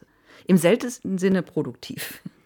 Ja, ich frage mich, hm. was das ist. Also ich weiß, dass es zum Beispiel hm. einen Filmkritiker gibt, der sich dazu bekennt in seinen Texten, dass er mich für völlig überschätzt hält. Mhm. Und jedes Mal, wenn ich was mache, schreibt er aber wieder drüber. Mhm. Und schreibt auch darüber, dass er sich eigentlich beim letzten Mal vorgenommen hat, er möchte es nie wieder tun. Mhm. Und da frage ich mich so, was, was motiviert jemanden, das dann trotzdem zu tun? Ja, irgendein Psychoproblem muss das, glaube ich, sein, weil ich meine, was zwingt ihn denn, wenn er das nicht will? über Filme zu schreiben, mit denen er nichts anfangen kann. Gar nichts, oder? Also soll doch jemand anders machen lassen. Also ich, ich, weiß wirklich nicht, um wen es sich handelt, aber ich kann mir auch nicht vorstellen, dass das Spaß macht. Also mit so einer Haltung daran zu gehen. Deswegen meine ich, man muss das Objekt lieben, ja. Ja, und das macht er aber nicht, wenn er sagt, er muss sich dazu zwingen, ja. Mhm. Auch wenn ich jetzt, äh, ich habe jetzt einen Verriss von 1917 geschrieben, weil mich dieser Film wirklich geärgert hat von Sam Mendes. Mhm. Und aber Ärger ist ja auch eine Form von Liebe. Es ist eine Andockung. Ja? Mhm. Es ist jetzt, ich nehme den ernst, sehr ernst. Ja? Und ja, seltsam, wenn man dann solche Hassbeziehungen pflegt. Aber ich glaube, ehrlich gesagt, sind das immer dann eher andere Mechanismen als die Filme selbst. Hm.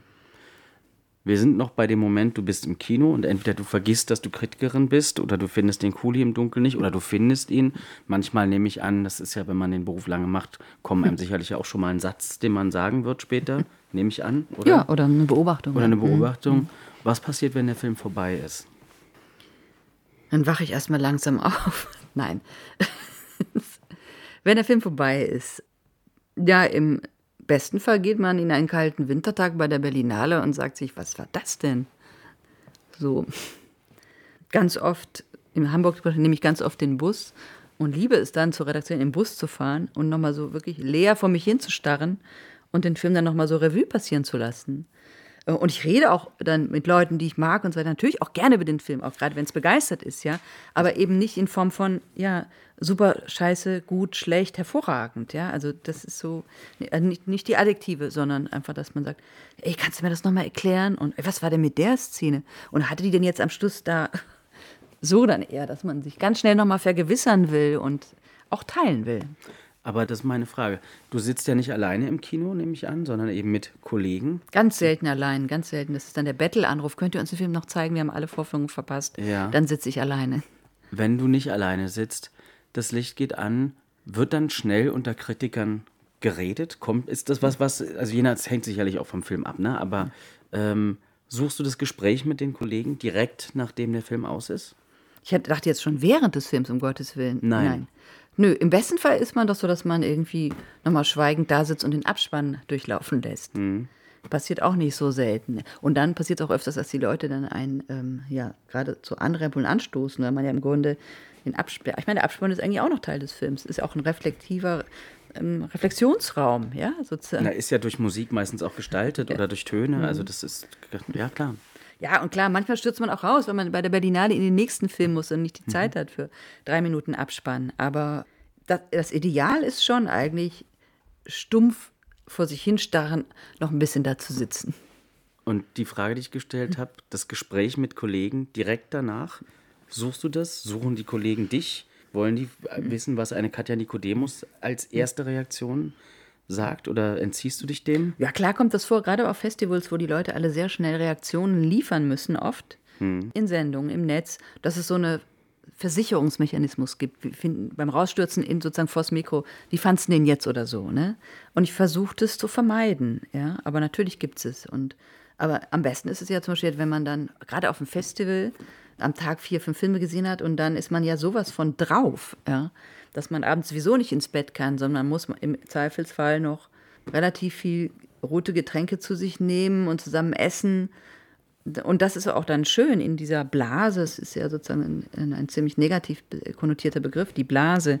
Aber diese Festivalblase mit Leuten, die die gleichen Seherfahrungen haben und begeistert sind, mit denen dann noch zu essen und zu trinken und aufgeregt über Filme zu reden und sich auch zu streiten und äh, auszutauschen das finde ich ein enormes Glück von diesem Beruf. Ja, also. Ich spreche jetzt mal nicht vom Festival, sondern von, von der deutschen Kinorealität. Es ist ja so, dass es gibt immer eine betreuende Presseagentur, die einen Film betreut und die mhm. versuchen natürlich Pressearbeit zu steuern. Mhm.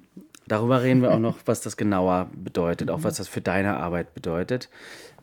Aber es gibt etwas, und das kenne ich auch wirklich schon seit meinem ersten Kinofilm vor über zehn Jahren. Das war damals für mich etwas sehr Seltsames, dass ich wusste, es gibt heute an dem Tag in der Stadt eine Pressevorführung meines Films. Und da sind diese 20 Journalisten drin.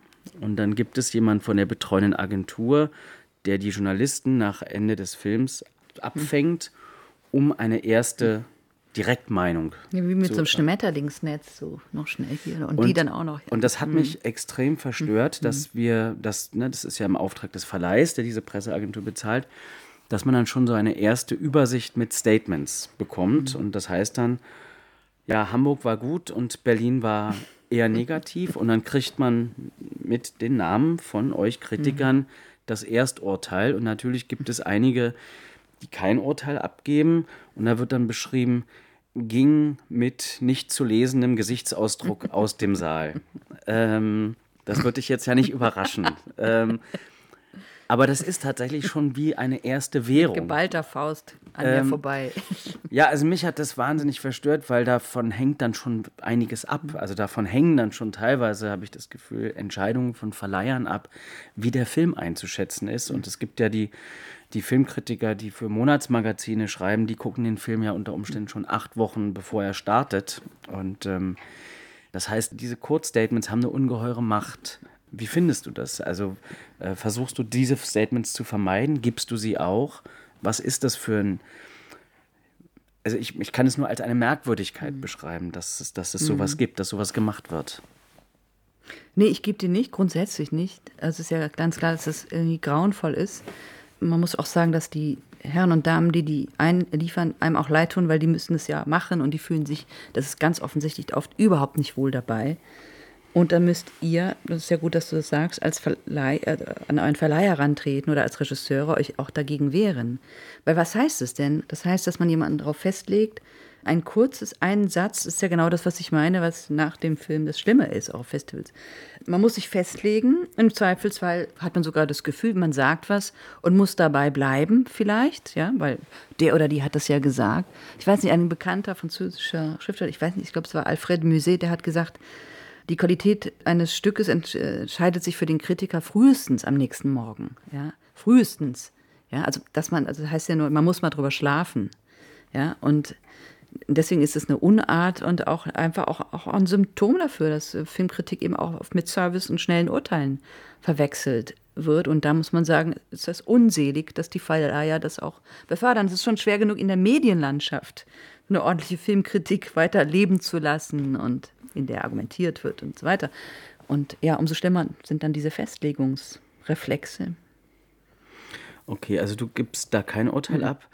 Also ich meine, dass mein Gesicht vielleicht mal gelesen, vielleicht wenn ich schnell auf Toilette gerannt bin, äh, ist weggelaufen. Das könnte sein, dass so ein Missverständnis mal entstanden ist. Aber nein, also macht man nicht. Aber ist euch das bewusst, ist dir das bewusst, dass dein Urteil in so einem Moment so wahnsinnig viele Menschen beschäftigt, schon an dem Zeitpunkt?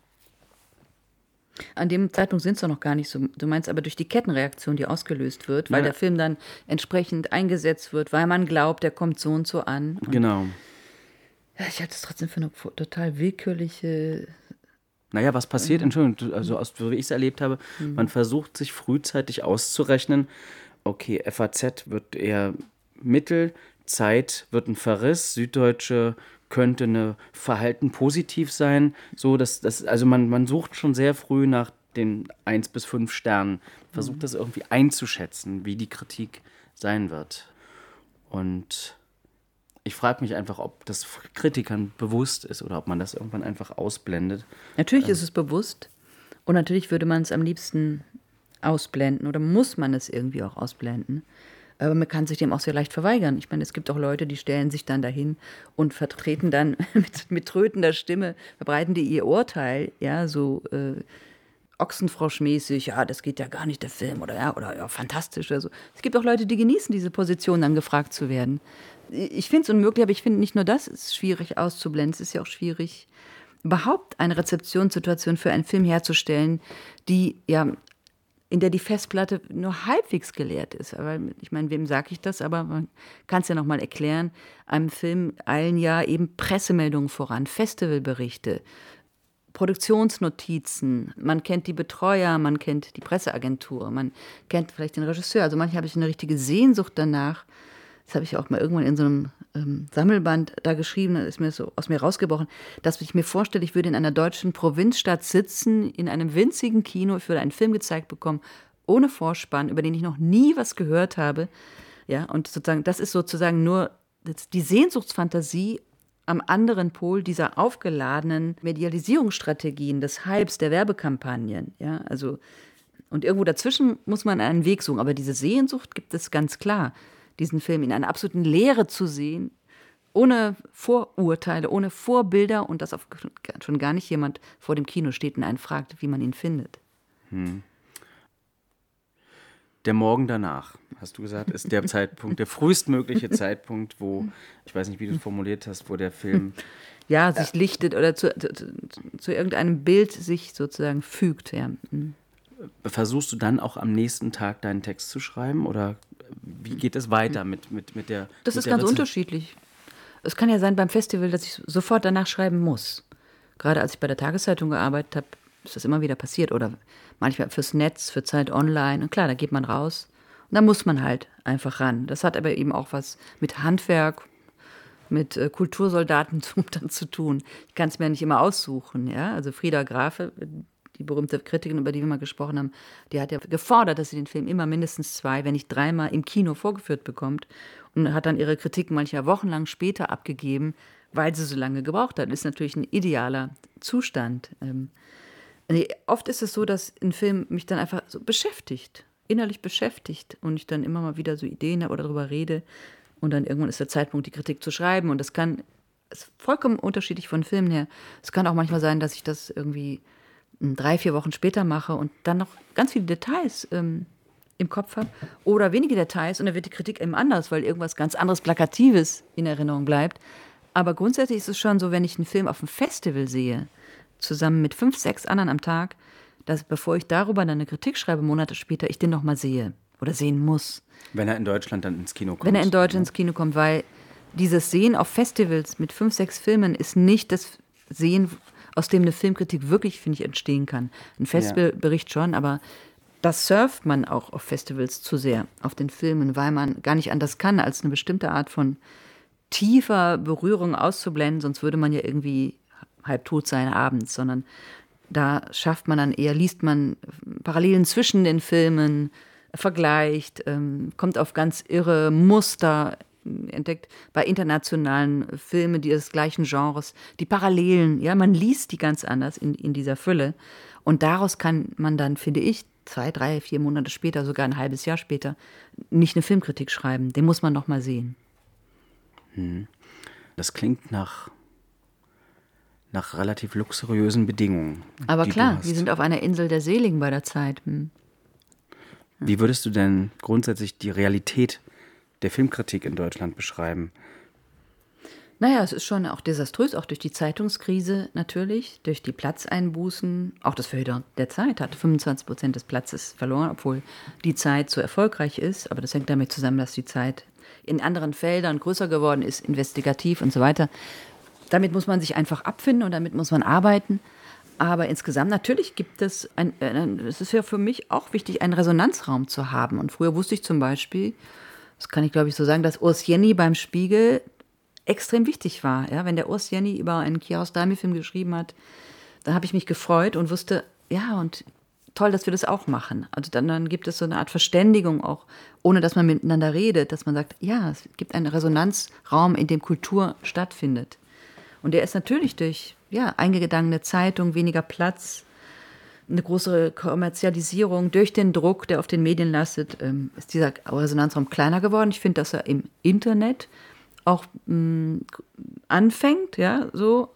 Aber ich finde jetzt noch nicht, dass es so richtig viele tolle Portale gibt, auf denen Filmkritik im Netz wirklich stattfindet. Klar, es gibt Cargo, es gibt auch die Online-Plattform, aber insgesamt finde ich es schwierig und wir sind da wirklich bei sehr luxuriösen Bedingungen. Ganz klar, wir sind eine Wochenzeitung, können uns Zeit nehmen. Wir haben äh, wirklich auch, muss ich sagen, keinen Druck in der Redaktion. Also ich werde jetzt nicht vom Chefredakteur angerufen, dass wir diesen, diesen Film besprechen müssen oder so, ja. Und wenn wir eben mal einen großen populären Film nicht besprechen, dann gibt es vielleicht mal eine Nachfrage, aber manchmal laufen die Entscheidungen so. Wie viele Kritiken von Kollegen liest du? Sehr eklektizistisch eigentlich. Kommt einfach auch ein bisschen darauf an, was mich an den Film interessiert. Ich habe keine regelmäßige Lektüre. Ich äh, lese relativ viel internationale Kritiken. Also ich habe ein Abo von der New York Times. Und ansonsten viel auch französische Kritiken, weil ich da auch studiert habe, weil ich auch sehr geprägt bin durch den französischen Kinoraum. Und deutsche Kritiken einfach, je nach Film, was mich da interessiert, bei welchem Kritiker. Aber gibt es so bestimmte Kollegen, wo du sagst, wenn der schreibt oder die schreibt, muss ich das auch lesen? Nein, gibt es nicht, weil ich es im Zweifelsfall oft auch gut finde, ähm, nichts zu lesen. Und gerade wenn ich jemanden wichtig finde, möchte ich dann vielleicht auch gerade nicht wissen, was der oder die schreibt. Weil erstmal, nachdem ich geschrieben habe, dann öfters mal. Dann lese ich dann auch mal, hey, was hat denn jetzt Manola Dages geschrieben? So, aber jetzt über 1917, wenn ich mich da so geärgert habe, wollte ich gar nicht wissen, was ich jetzt schreibe. Wollte ich sozusagen lieber mit meinem eigenen Ärger allein sein und versuchen, dessen äh, argumentativ irgendwie Herr zu werden, Herrin zu werden. Ja, wie sehr vertraust du dir und deinem Urteil? Oder also gibt es Momente, wo du dir gar nicht vertraust? Mm, tja, im Urteil. Also ich sehe mich nicht als Kunstrichterin, die Urteile vergibt. Aber natürlich, hast du völlig recht, entsteht eine Einschätzung. Ja? Und natürlich habe ich da auch schon mal richtig falsch gelegen. Ja? Und habe auch manche vom Ton, gerade so in den Anfangsjahren, manche völlig daneben gelegen. Und also ich erinnere mich zum Beispiel an eine Kritik zu einem Film von Wim Wenders über Antonioni, Und diesen Film fand ich grauenvoll und ich habe in dieser Kritik, glaube ich, das Wort Leichenfledderer verwendet, weil der Antonioni damals kaum noch in der Lage war, alleine diesen Film zu machen oder mit Wenders zusammen. Und ich habe dann irgendwann durch drei Ecken, ich glaube, ich wollte ein Interview mit Wenders zu was anderem führen, erfahren, dass er sehr verärgert war, immer noch nach Jahren, und dieses Interview mir nicht geben wollte. Ne? Und dann habe ich einfach gefragt, ob wir es nicht doch führen könnten und habe mich bei ihm ausdrücklich entschuldigt. Und war völlig zu Recht, weil das war unmöglich vom Ton her. Nicht von der, vom Urteil her, aber vom Ton her. Ja? Dieses Wort Leichenfledderer. Und dadurch ist eine gutes Gespräch, was heißt gutes Gespräch, aber eine Auseinandersetzung entstanden. Wenders hatte ja mal einen ganz großartigen Text geschrieben über, wie hieß der nochmal? Äh, Wut über den Zustand der Filmkritik. Ja, das mhm. war in den 70er Jahren. Also es ist zum Beispiel jemand, der sich immer auch zur Filmkritik verhalten hat, ja, der sozusagen das nicht so passiv erduldet hat, auch Verrisse, sondern der dann irgendwann mal gesagt hat, hey Leute, das war damals in den 70er Jahren, wo er gesagt hat, ihr kennt nur noch die, sozusagen die Spannweite zwischen Euphorie und Verriss.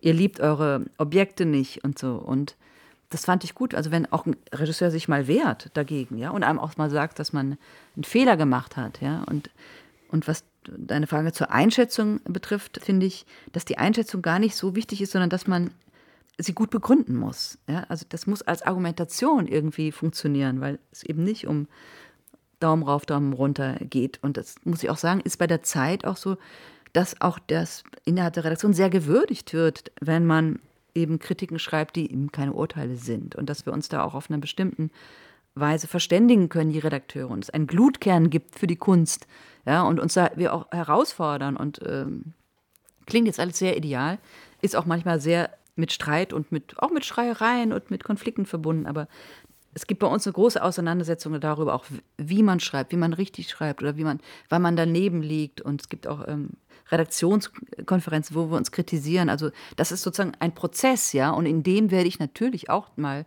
darauf zurückgeworfen, dass mir jemand sagt, hey, hm, stimmt es denn so? Ich war da drin und so. Und ja. Es überrascht mich, dass du sagst, dass ihr bei der Zeit darauf achtet, dass ihr nicht nur Urteile mhm. schreibt, weil mir ist bei deinen Texten in der Zeit aufgefallen, dass schon häufig in der wie heißt das, die Subheadline mhm. unter der mhm. Überschrift mhm. schon ganz oft ein Adjektiv, mhm. was sehr beurteilend ist, drin steht. Meistens aber euphorisch. Ich sag mal, ähm, das Wort ja. großartig mhm. zum Beispiel habe ich relativ häufig gelesen. Das ja. ist, fällt mir auf. Also, das ist ein, ich sag mal, ein Film wie Burning. Der wird dort in der Unterzeile schon zu einem der größten Filme aller Zeiten gemacht. Und das, finde ich, hat mich überrascht. Oder, ähm, ja, ist vielleicht auch handwerklich nicht so gut, aber natürlich ist es sozusagen auch da eine Krux. Was haben wir? Wir haben sozusagen den sogenannten Küchenzuruf, die Unterzeile, die sozusagen, kennst du das Wort Küchenzuruf? Nein. Also der, so, glaube ich, in den 70ern stand, der Großkritiker sitzt in seinem Arbeitszimmer und natürlich die Frau steht in der Küche am Herd. Und die Frau ruft, Schatzi, woran schreibst du denn? Und dann kommt der Küchenzuruf. Ich schreibe gerade an einen Text über den großartigen Roman. Oder, okay. Und dieser Küchenzuruf, der muss irgendwie erfüllt sein, weil es eine handwerkliche Vorgabe gibt, dieser Unterzeilen im besten Fall sollte da kein Adjektiv stehen, aber manchmal muss es auch irgendwie dastehen, weil da stehen, der Film von kommt jetzt ins Kino, geht auch nicht. Und deswegen ist es eine Notlösung. Aber da, da hast du völlig recht, ja. Hm. Unbefriedigend. Du hast gerade gesagt, der Zustand der Kritik in Deutschland ist eigentlich relativ schwierig. Du hast sogar katastrophal gesagt, aus verschiedenen Gründen. Eher durch es, die Medienlandschaft. Also, hm. Genau, es gibt hm. aber ja trotzdem junge Leute, die gerne Kritiker werden möchten. Hm. Wer darf denn kritisieren? Was muss ich können, um das wirklich machen zu dürfen, einen Kinofilm zu beurteilen? Vorab vielleicht auch nochmal, der Zustand der Kritik im deutschen öffentlich-rechtlichen Rundfunk ist gar nicht so schlecht. Ich meine, Deutschland hat tolle Filmsendungen, ja, der RBB, Deutschland, Radio, auch im Deutschlandfunk. Ähm, ich finde, da wollte ich nochmal eine Lanze verbrechen. Also die mhm. öffentlich-rechtlichen Radiosender sind, was Filmkritik angeht, ein nobles Medium, würde ich mal sagen. Und was man können muss, oder ist natürlich auch ein bisschen die Frage, äh, meinst du jetzt ganz global oder auf Radio bezogen? Ich mache viel Radio auch, oder? Ich meine es eher ganz global. Also wenn mhm. du dir überlegst, wenn man sich so Du hast gesagt, du bist damals ja so reingerutscht und hast mhm. es auch so ein bisschen gelernt. Und äh, mhm. was würdest du sagen, wenn man diesen Beruf heute erlernen mhm. möchte oder in, in diesen mhm. Beruf geht? Was muss ich können, um einen Film öffentlich zu beurteilen? Also ich glaube, ich muss erstmal eine, einen großen Drang haben dazu, mich mit dem Film zu beschäftigen. Ja? Also zu sagen, ich muss jetzt das und das machen, um irgendwann eine Stelle als Filmkritikerin zu bekommen, ist, glaube ich, der falsche Zugang, sondern man muss, glaube ich, eine Leidenschaft entwickeln und diese Leidenschaft irgendwie umsetzen in Sprache. Und da kommt es zum Beispiel auch vor, wir hatten mal einen Praktikanten, der hat mir fast das Herz gebrochen, weil ein solcher Filmliebhaber, auch ein großer Kenner des asiatischen Kinos und der konnte einfach nicht schreiben. Und es gibt auch einen Punkt, wo man es nicht mehr lernen kann, wenn die Menschen, wenn jemand kein Sprachgefühl hat. Ja, und dann muss man das auch jemandem dann irgendwann sagen, dass man sagt, hey, vielleicht dann doch ein anderes Segment. Ja, vielleicht Presse oder Drehbuch, wie auch immer. Aber wenn es nicht geht, dann geht es nicht. Und das kann man er dann sollte kein Drehbuchautor werden, wenn er nicht schreiben kann. Da muss ich widersprechen. äh, aber journalistisches Schreiben ist ja ein sehr spezifisches. Ja. ja. Und vielleicht hat er aber, ein, das heißt ja nicht, dass der überhaupt kein Gefühl für Sprache hat, aber er konnte keine wirklichen Filmkritiken schreiben. Ja. Ähm, der hat zum Beispiel sehr lustige, tolle E-Mails geschrieben. Deswegen komme ich auf Drehbuch. Ja. Vielleicht kann er Dialoge schreiben. Vielleicht kann er eine Geschichte entwickeln. Keine Ahnung. Ja. Aber es hat einfach nicht funktioniert in diesen relativ kompakten, doch auch von der Länge beschränkten Texten. Bei uns ist immer irgendwo hier unten eine Anzeige und deswegen kann der Text nicht länger sein, wo man dann irgendwie zur Potte kommen muss. Und das äh, konnte der nicht, obwohl er leidenschaftlich über Film reden konnte. Mhm. Und das ist zum Beispiel auch eine Grenze, ist dann einfach mal die Sprache. Ja? Sprachgefühl. Ab einem gewissen Punkt kann man das nicht mehr lernen. Da ist es da oder nicht. Das merkt man dann. Und oft umgekehrt gibt es wiederum Leute, die fantastisch schreiben können, aber die Filme nicht richtig angucken. Oder die dann so verliebt sind in ihr eigenes Schreiben, dass man sagt, hey, jetzt komm mal runter. Ja, also das ist das Ding, worum es geht, der Film und jetzt nicht deine Sprachpirouetten. Und das kann ich nur sagen, das kann ich nicht allgemein beantworten, sondern eher durch die Arbeit mit Praktikanten und äh, Hospitanten und Hospitantinnen, die dann eben kommen mit Texten und da muss man sich oft wirklich schnell auch über die Texte hinaus darüber unterhalten, was die eigentlich wollen, wenn man ihnen helfen will und sagen, hey, in welche Filme soll ich dich denn schicken? Äh, Gibt es Dokumentarfilme oder wofür brennst du denn? Und denen zu helfen, rauszufinden, wofür sie brennen und wie sie das gut umsetzen. Das ist so ein Prozess, ja. Deswegen kann ich jetzt schlechten globalen Rat geben, außer eher das zu machen, was einen interessiert, als das, was man glaubt, was man machen müsste. Glaubst du denn, man muss die Filmgeschichte gut kennen, um Kritiker zu sein? Ja. Mhm. Ab einem gewissen Punkt, ja, glaube ich schon.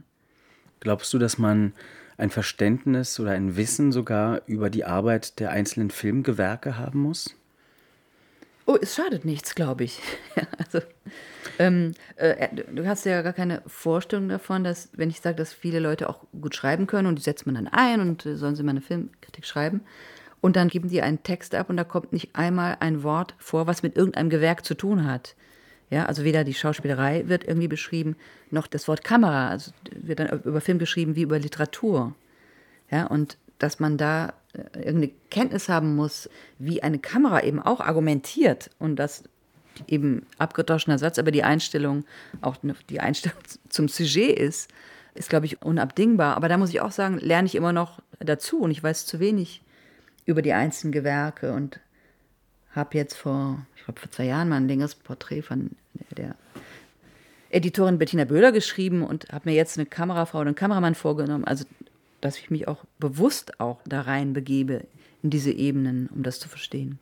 Weil das fällt uns natürlich sehr häufig auf, dass in Kritiken Dinge Positives oder Negatives der Regie zugeschrieben werden, die aber eigentlich Drehbuch sind und umgekehrt. Mhm sehr häufig die Kamera gar nicht erwähnt wird. Mhm. Auch die, also was mhm. eigentlich nie vorkommt, ist eine Tonebene. Wenn, mhm. dann ist es die Bezeichnung für zu viel Musik.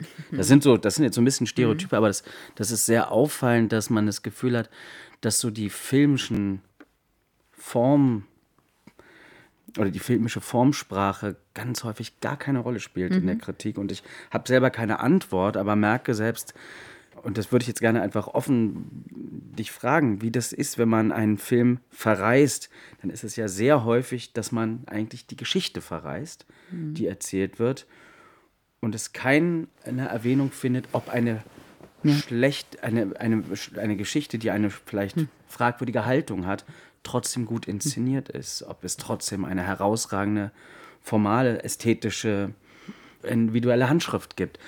Oder kann das Kritik gar nicht leisten, diesen globalen Blick auf einen Film zu werfen?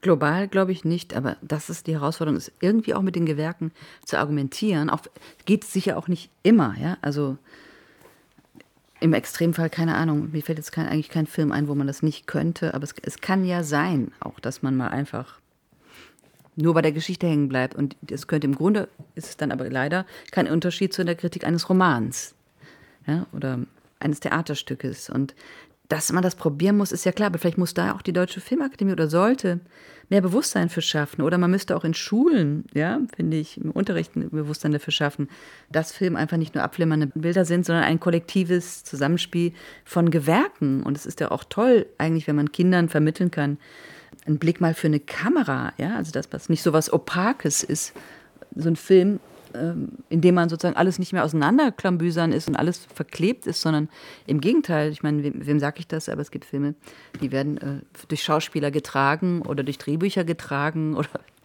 sonst auch was immer. Und ich weiß noch, ich habe mal einen Brief bekommen, als wir eine Kritik von Gundermann brachten. Ich weiß nicht mehr, das hat eine, war eine sehr schöne Kritik von einem Kollegen der Ostdeutsch sozialisiert ist und es auch sehr gut alles empfunden hat, was dieser Film gemacht hat.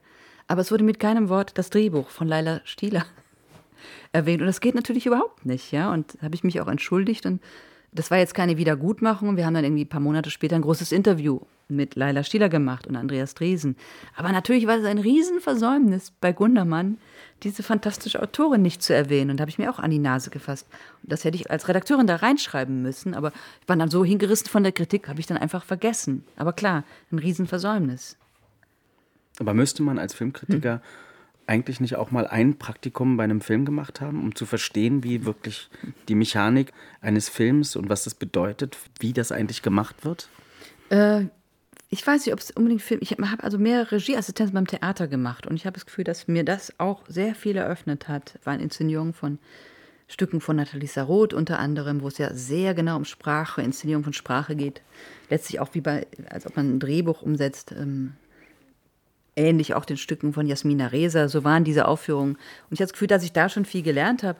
Ich halte es nicht für zwingend, aber ich halte es vielleicht dann doch für zwingend, mal in die Innenräume und hinter die Kamera zu gucken, es kann durch ein Porträt sein, kann durch Interviews sein oder, aber ja, klar, das gehört zu dem, was wir eben besprochen haben. Du hast über Wim Wenders gesprochen, dass du es gut findest, dass sich ein Filmemacher auch mal wehrt. Da muss ich nochmal nachfragen, ähm, weil man als Filmemacher, und ich habe mit vielen Kollegen tauschen wir uns aus, wir haben ja permanent den Reflex zu sagen, ihr spinnt, ihr trampelt, ihr verletzt uns. Also ich glaube, das ist, glaube ich, man fühlt sich ja häufig sehr verletzt.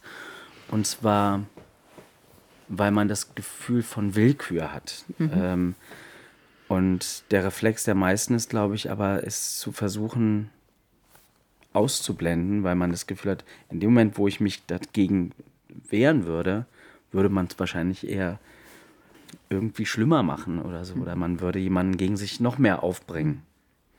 Na, aber das Wehren von Wenders war ja so, da hast du gesagt, da war was unter der Gürtellinie. Und deswegen möchte ich jetzt kein Interview geben. Mhm. Also der hat mich ja jetzt nicht so angegriffen, er hat nur gesagt, da ist was, was ich nicht okay fand. Und darauf habe ich ja reagiert. Und das kam ja dann zu einem Austausch. Oder mir fällt zum Beispiel ein, dass Hans-Jürgen Süberberg hat in den 70er Jahren mal sowas, einen Text geschrieben, der heißt Glossar der deutschen Filmkritik, wo er versammelt hat die Worte, die immer wieder vorkamen in Kritiken zu seinen Filmen natürlich von einer bestimmten Art von kritischem Segment, die damit nichts anfangen konnten. Und dieses Glossar war eben auch nicht so ad personam, dass man sagt, ey, ich finde immer scheiße, was du über mich schreibst und so, sondern es war eben ja, auch die Eröffnung eines Diskurses, ja, wo man auch mal sagt, hey, sozusagen verkopft, äh, hyperintellektuell und was weiß ich, diese Worte, auf denen man sich dann, wenn man vielleicht als Kritiker auch mal was mit einer bestimmten Intellektualität nichts anfangen kann, wo man die dann sozusagen so wegrammt. Mhm. Und das finde ich dann eine gute Form des sich Wehrens einfach. Produktiv ist ja ein Glossar daraus entstanden. Mhm. Liest sich übrigens immer noch toll heute. Mhm. Gibt es außerdem einen Wim Wenders Moment noch andere Filme, deutsche Filme, denen du im Nachhinein gefühlt Unrecht getan hast? Ja, ich habe über die innere Sicherheit aus Cannes für die Taz von Christian Petzold für den Film habe ich irgendwie ungerecht, irgendwie müde, zu schnell genervt darüber geschrieben und ich habe den Film überhaupt nicht verstanden, glaube ich. Oder die, die Kamerasprache, die Erzählform, die der hatte. Ähm, ich weiß auch noch, dass ich, glaube ich, über den Film Bandits von Katja von Garnet, den ich im Nachhinein immer noch grauenvoll finde, aber ja, hier kommt jetzt das Adjektiv, ist ja auch eine Weile her schon, auch irgendwie blöd geschrieben habe. Eben nicht argumentierend, sondern irgendwie unerfahren, unreif. Bashing war das. Tut mir heute auch noch leid. Also das würde ich ihr auch sagen, wenn sie mir begegnen würde. Also sie weiß es vielleicht noch nicht. Interessant, aber warum, das muss ich nur fragen, warum ähm, Nee, ist wahrscheinlich nicht deine Aufgabe, das irgendwann wieder richtig zu stellen, aber. Ja, doch, es gibt ja, ähm, ich habe jetzt nur mit Katina von gar nie, nie, nie, was zu tun gehabt, aber bei Wenders habe ich es ja, bei Petzold habe ich es verstanden und es war dann auch irgendwann klar und bei Wenders habe ich es ja richtig klar zugegeben, ja, dass es ähm, blöd war und. Ja, aber wie gesagt, dadurch ist dann auch wieder ein Austausch entstanden, weil er das auch äh, geäußert hat, ja. Und ich will jetzt nicht alle Regisseure aufrufen, dass sie irgendwie bei jeder Kritik einen Leserbrief schreiben, aber ich finde, wenn ein was wirklich verletzt, weil man findet, es ist etwas eben zu schnell, eben bashingmäßig geschrieben worden, finde ich, kann man auch mal jemanden darauf ansprechen oder auch mal in der Mail Kontakt suchen oder so. Ich, warum denn nicht? Ja, also geht ja jetzt nicht nur um verletzte Eitelkeit, sondern auch, dass man sagt, hey, da ist was falsch gelaufen. Ja? Ich, ist nicht nur, das geht mir nicht um das Urteil, sondern ich fühle mich da nicht erkannt in dem, was ich wollte. Und es war nicht gut argumentiert. Können wir darüber mal reden? So. Ähm, wenn du eine Kritik eines Kollegen liest, wo jemand unter der Gürtellinie persönlich wird, wie gehst du damit um?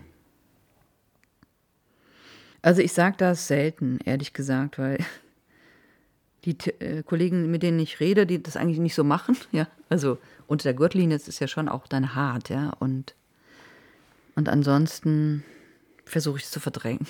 so.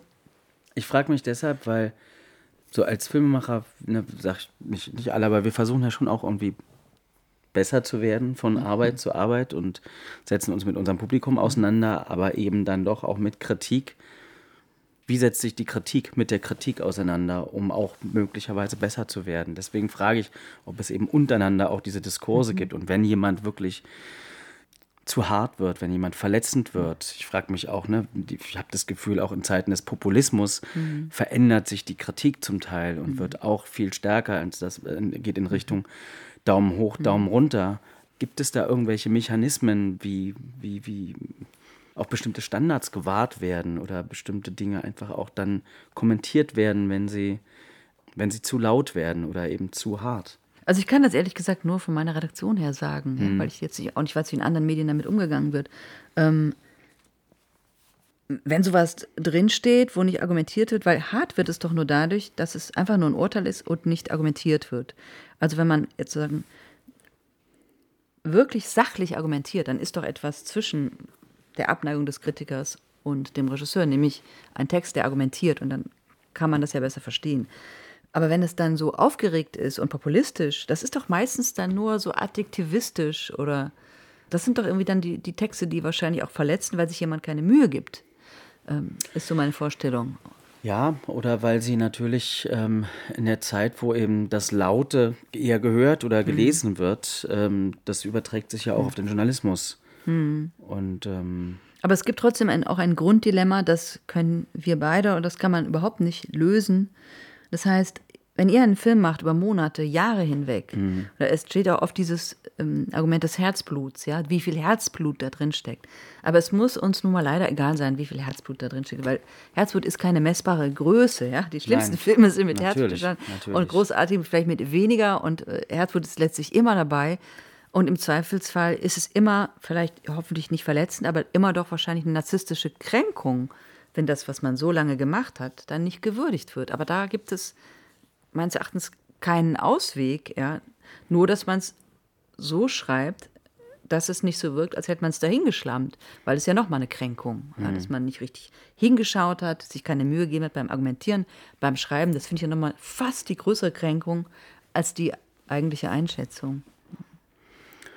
Wenn ich jetzt davon ausgehe, dass du auch deine Texte mit Herzblut schreibst, wie bekommst du denn als Kritikerin Anerkennung? Woher?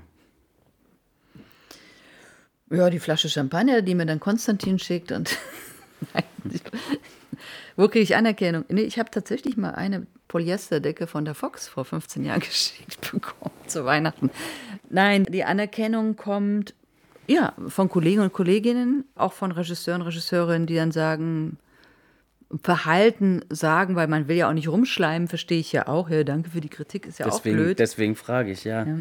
Aber, oder auch wenn sich mein Porträtierter irgendwie erkannt fühlt und schreibt oder so. Meine Mutter ruft mich öfters an, wenn ihr was gefallen hat. Also, ähm, das kommt eigentlich aus allen möglichen Kanälen und aber auch eben, wenn, ja, Kritik, dass jemand sagt, hey, habe ich aber ganz anders gesehen oder äh, mir hat auch mal ein Regisseur gesagt, dass es ihn ganz, ganz schlimm getroffen hat, was ich mir geschrieben habe, weil er sich einfach so sicher war, dass ich es gut finde. Und dass man dann so den Rang einer Institution bekommt, ist, finde ich, auch unheimlich. Ja, also ich wäre lieber nur der Text als die Institution, die man dann einfach wird im Laufe der Jahre. Aber das steht eigentlich eher zwischen einem und den Regisseuren, auch zwischen einem und den Kunstwerken. Da darf man sich überhaupt nicht reinbegeben in diese Ebene, ja, oder da irgendeine Form von Selbstbild zu entwickeln. Das ist auch eine Standardeinstellung sozusagen, die man komplett irgendwie entleeren muss. Ja, ja, aber das frage ich mich, wie hm. geht man damit um? Weil du wirst ja wahrnehmen, wenn du irgendwo bist, ich weiß nicht, wie sehr du auf hm. Veranstaltungen gehst, wo Filmschaffende hm. zu sehen sind, natürlich die Festivals, aber wie merkst du, dass dich die Temperatur im Raum verändert, wenn du ihn betrittst? Die verändert sich nicht. Also die verändert sich vielleicht, wenn Nina Host den Raum betritt oder Elias Mbarek, aber nicht, wenn ich den Raum betrete, wirklich nicht. Also mir ist neulich einmal unangenehm aufgefallen, das war eine Pressefolge im Zoopalast und ich habe aus Hamburg geschrieben, mein Zug hat Verspätung. Und dann haben die gewartet und ich komme da rein und dann sitzen da irgendwie 150 Leute und gucken irgendwie auf die Uhr und dann, ja klar, und dann mussten sie warten, weil die Tante von der Zeit den Zug äh, irgendwie zu spät bekommen hat oder Verspätung hatte. Das ist mir wirklich unangenehm, ja, also ich, auch so jede Form von Rampenlicht oder ich will der Text sein und, und im Text sein und da fühle ich mich super wohl und ich glaube, das strahle ich auch ein bisschen aus, ja. Und mhm. wie gesagt, so eine richtige Prominenz und Statum haben wir eigentlich nicht als Kritiker. Also. Fehlt es in Deutschland? Sowas wie es in Amerika gibt, so Kritiker, die eine eigene Fernsehshow haben oder, oder im Internet irgendwie auch vor der Kamera sind und wirklich aus dem Kritisieren von Filmen auch ein Event machen und die Leute ins Kino schicken oder sie wirklich auch laut davor warnen, ins Kino zu gehen? Also fehlt uns diese Spielart von Kritik in Deutschland? Also dieses amerikanische mit den Shows oder auch von Roger Ebert oder das finde ich fehlt hier überhaupt nicht. Was fehlt ist eher das, was in Frankreich stattfindet, nämlich ein zugeneigter Diskurs. Dass wenn das Festival von Cannes beginnt, dass man das Gefühl hat, im imaginären Sinne, alle reißen die Arme hoch und sagen, hey, das Festival beginnt, ja. Und Liberation macht plötzlich eine riesen Redaktion an der Korsett und macht acht bis zehn Seiten täglich. Und da geht es eben nicht um Daumen rauf, Daumen runter. Da gibt es auch mal eine böse Kritik, aber es geht darum, hey, was ist los? Äh, wie das verständigt Kino zu feiern auch letztlich. Ja, ne? zu feiern. Und wie verständigt sich eine Kunstform über sich selbst in diesem kostbaren Raum, den ja Festivals geben? Und das ist doch was Fantastisches. Und das ist genau das Gegenteil von dem, was ich vorher meinte, mit diesem sich zurücklehnen mit verschränkten Armen. Und da finde ich, sozusagen diese immense Diskursbereitschaft, ja, das ist Teil einer Gesellschaft. Kino ist Leben, ist Welt, ist Politik, ist Haltung dazu dass man sich darüber verständigen kann. Das finde ich dann in Frankreich immer fantastisch. Und das finde ich eher, was hier wirklich fehlt. Und wo auch die Filmakademie, ja, wir alle da auch eine Verantwortung haben, verdammt nochmal, dass man eben Diskurs, Austausch und nicht Urteile, Abneigung, Klischees, mein Gott, ja. Woran liegt das? Ja, woran liegt das? Ich meine, ganz plakativ gesagt, natürlich liegt es auch an den Nazis, die eine bestimmte Art von Filmkultur gekappt haben auch ein Reden, ein Sprechen über Kunst. Also warum, ich meine, wir haben jetzt gerade den Film von Caroline Link gesehen, als Hitler das rosa Kaninchen stahl. Ich meine, Alfred Kerr war so jemand. Und er ist ja nur ein Stellvertreter für diese Tradition, die da abgebrochen ist. Und ich glaube, dass die deutsche Kulturlandschaft darunter immer noch leidet. Für das, wofür auch Leute wie, ja, Fritz Lang und Billy Wilder stehen das mit ihren Filmen verkörpern. Der tiefe Humanismus von Billy Wilder, der gekappt wurde. Dann gab es ein bestimmtes Wirtschaftswunderkino. Ja, ich will jetzt nicht die deutsche Filmlandschaft nach 1945 in die Tonne treten, aber dass auch bei der Kritik, beim Reden über Film, über Kino, was da in der Weimarer Republik los war, dass das alles verbrannt wurde, davon kann man sich, glaube ich, nicht im Laufe letztlich eines Menschenlebens erholen. Mhm. Aber wenn, du, wenn wir nach vorne gucken, also ist es so, dass du das Gefühl hast, da kann sich auch noch was verändern? Also wir reden ja Mhm. unter Kollegen auch und es gibt natürlich auch Kollegen, die sagen, Kino ist sowieso tot und es kommt auch nicht mehr. Und ich weiß nicht, hast du das Gefühl, wir, wir können das in Deutschland nochmal schaffen, irgendwie auch so, ein, so, eine, so eine Leidenschaft zusammen irgendwie auch für den deutschen Film zu entwickeln? Na gut, erstmal sitzen wir beide ja zum Beispiel hier. Zum wir haben es vorher jetzt nicht gekannt. Ja. Und offenbar geht es ja in anderthalb, zwei Stunden, auch wenn man sich nicht kennt, Ja. da eine Ebene zu finden. Das ist doch schon mal ein Anfang. Ich meine, Georg Seesen hat mal einen tollen Text geschrieben, da ging es auch um die deutsche Filmlandschaft. Der begann so, vielleicht können wir ja anfangen, uns ein bisschen weniger blöd gegenseitig zu finden. Und ähm, der zweite Satz war, glaube ich, und, und mit jeder Kritik und jedem Film ein, ein bisschen weniger blöd zu werden. Ja? Und ich meine, daran muss man glauben. Ja? Was hilft denn jetzt Kulturpessimismus? Und wir können jetzt auch nicht immer auf das blicken, was die Nazis gekappt haben, aber wir können auf das blicken, was Leute wie Alfred Kerr und was die Weimarer Republik und die Filmkritik damals und Leute wie Sigrid Krakauer geleistet haben und was von Leuten wie Frieda Grafe weiterentwickelt wurde, ja, und was bleibt uns denn anderes übrig, als daran zu glauben, ja, und ja, Internet hin oder her, äh, Streamingdienste hin oder her. Vor 20 Jahren hat Georg Seeslen schon in der Zeit einen Aufmacher geschrieben, dass die DVD das Kino getötet hat. Ich meine, das deutsche Kinojahr war jetzt nicht schlecht, das letzte. Ähm, Der Herbst war ganz ja, toll. Dein Film gehört dazu. Ich meine, es waren riesige, tolle deutsche Erfolge. Es gab äh, ein wahnsinniges amerikanisches Arthouse-Kino. Da Ein soll Film uns doch mal jemand erzählen, dass das Kino tot ist. Ja, ich finde es sehr schön, weil ich, weil natürlich diese Debatte ist, ähm, ist auch in Deutschland, habe ich das Gefühl, auch unter uns Filmschaffenden teilweise auch Daumen hoch, Daumen runter. Und das ist dann eben, es sagt sich so leicht, das Kino ist tot. Und natürlich kann man auch pessimistisch sein. Ich weiß zum Beispiel, dass jetzt, klar, ein Film wie Parasite, der in Frankreich wahrscheinlich zwei Millionen Zuschauer hat, ich kenne die Zahl nicht, aber in Deutschland auch eine halbe Million. Weil das ist dann, ja, das sind so die Momente, die, die eigentlich Hoffnung machen sollten. Ja, in Frankreich war Kino immer Teil einer bürgerlichen Kultur. Hier ist das nicht. Ja, es fängt eben schon in der Schule an. Und da muss man einfach mal eben vielleicht nicht immer auf Frankreich nur schauen, verschämt, sondern auch mal sagen, Parasite ist doch irre. Ja, also dass der dieses Publikum Systemsprenger. Ja, Systemsprenger auch, ja. Ja.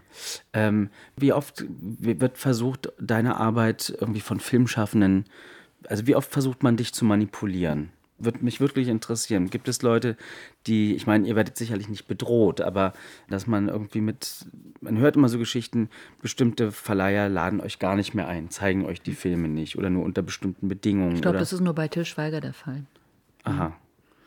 der Ähm. sich irgendwann über Feuilletons, jetzt in dem Fall gar nicht über die Zeit, so geärgert hat, dass er gesagt hat, ich zeige euch die nicht mehr. Hm. Gut, aber ich wollte es nicht unterbrechen. Ja, oder wie, wie sehr versucht man auf deine Arbeit Einfluss zu nehmen?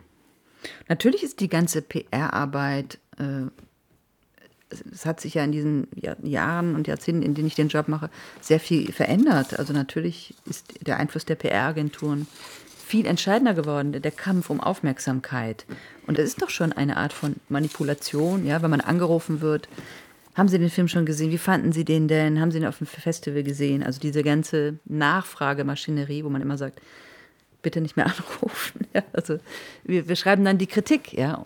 Aber natürlich fängt es auch damit an mit sogenannten Deals, dass dann ähm, weiß man auch, dass viele Leute dann auf Festivals diese und jene Interviews bekommen, wenn sie den auch noch oder die. Da muss ich sagen, sind wir wirklich bei der Zeit echt in einer privilegierten Position, ja. Es ist eher so. Kannst du diese Deals mal trotzdem beschreiben, auch wenn sie bei euch Ja, ich kriege ja mit, dass Leute halt den und den interviewen können, wenn sie auch noch den und den mit interviewen oder den oder die. Und oft werden die Leute ja auch eingeflogen, ähm, um Interviews zu machen. Und wenn ich für irgendwie ein paar tausend Dollar nach New York eingeflogen werde, dann werde ich mich wahrscheinlich hüten, dem Regisseur zu sagen, dass ich seinen Film bescheuert finde. Also ist doch klar, ist man doch schon in der Abhängigkeit. Gleichzeitig, ich will mich da gar nicht drüber erheben. Wir dürfen das nicht machen. Es gibt so eine Art Code of Ethics, aber die Zeit ist da in einer anderen Stellung. Und ich verstehe auch, dass freie Autoren darauf angewiesen sind, das zu machen, sich manchmal einen Flug bezahlen zu lassen. Deswegen müssen sie aber vielleicht nicht ihr kritisches Bewusstsein oder ihre, ihre Haltung abgeben, dann an der Garderobe. Keine Ahnung, wie man da rauskommt, aber dass das zugenommen hat, eben auch der Kampf um Interviewslots, auch auf Festivals. Ja, ich kriege da auch manchmal Interviews angeboten, da steht dann irgendwie 13 Minuten mit, hm, ja, und was soll man denn in 13 Minuten, wenn man weiß, wie groß eine Zeitseite ist, besprechen? Ja, okay, das reicht dann auch. Vielleicht für ein paar Radio-O-Töne ist ja dann auch okay. Aber dann gibt es eben oft auch eine große Unkenntnis, ja, was, was es überhaupt für Medien sind. Und die wollen dann eben ihre Slots loswerden, ja, wo man auch denkt, ja, mein Gott, ja. Und, und wenn man dann ein Interview bekommt, ein Einzelinterview jetzt mit einem, sagen wir mal, Superstar wie Brad Pitt, dann muss man einem vorher, müssen wir von der Zeit auch sagen, dass wir das groß machen. Fragen dann immer, bitte nur Titelseite, ja, dann muss man dann erklären, dass in der Zeit die Titelseite dann nicht geht. Ja, aber das sind natürlich alles so Mechanismen der Manipulation und des Kampfes und das hat enorm, enorm zugenommen. Hm. Du hast vorhin gesagt, dass du vermeidest, mit Filmschaffenden befreundet zu sein. Und ich weiß nicht, hast du das Gefühl, ihr Filmkritiker seid Teil der Filmfamilie? Wollt ihr es sein? Würdest du es gerne mehr sein? Wie ist dein Verhältnis dazu? Ganz klar nein. Wir sind nicht Teil der Filmfamilie und ich kann da mit dem Familienbegriff auch nichts anfangen. Also überhaupt nichts. Wenn, dann wäre es eher nur eine neurotische Wahlfamilie. Aber ähm, nein, wir sind es nicht. Ja, wir sind vielleicht die andere Familie, die auf die andere Familie blickt. Und man trifft sich dann manchmal und tauscht sich aus, schreit sich mal an und irgendwas entsteht daraus. Wir haben ja über Verletzungen gesprochen. Fühlst du dich verletzt, wenn zum Beispiel, ich weiß nicht, ob du dich an den Text von Günter Rohrbach erinnerst, der, den er im Spiegel hat, er wirklich einen, vor einigen Jahren anlässlich der Berichterstattung über den Film Das Parfum, einen sehr zugespitzten Text. Ich würde ihn gerne mal kurz mhm. die ersten Zeilen lesen und frage mich einfach, was, ähm, ob man sich da selber angesprochen fühlt oder nicht. Der Text hieß, erschien im Spiegel, Das Schmollen der Autisten. Mhm. Und er beginnt, jahrzehntelang haben sich die Kritiker um die Qualität des deutschen Films gesorgt. Es wird Zeit, sich Gedanken über den Zustand der deutschen Kritik zu machen. Brauchen wir sie noch? Diese eitlen Selbstdarsteller, die über unseren Film ihre Pirouetten drehen. Ist das spärliche Lob, das sie uns gelegentlich spenden, es wert, all die Schmerzen zu ertragen, die sie uns zufügen, die Wunden, die sie uns schlagen, das Gift, mit dem sie uns töten? Das ist ganz schön pathetisch, wenn ich das jetzt so höre. Fast wie Medea. Was macht so ein Text? Also mit dir und dann danach auch, also fühlst du dich da gemeint? Natürlich habe ich mich damit auch äh, gemeint gefühlt. Und der Text hat mich nicht verletzt, er hat mich geärgert.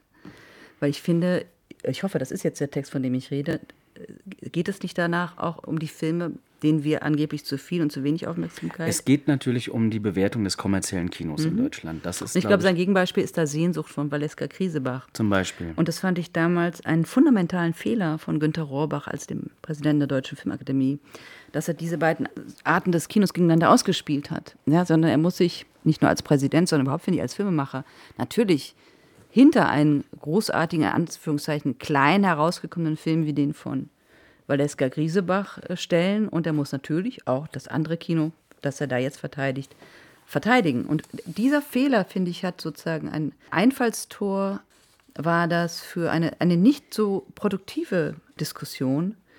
Weil was soll man auf jemanden zugehen, der einem unterstellt, man will ihn töten. Und die, die Frage eben, ob die Filmkritik überhaupt noch gebraucht wird, finde ich eben auch eine rhetorische, weil sonst wäre der Text nicht entstanden, wenn er das nicht denkt.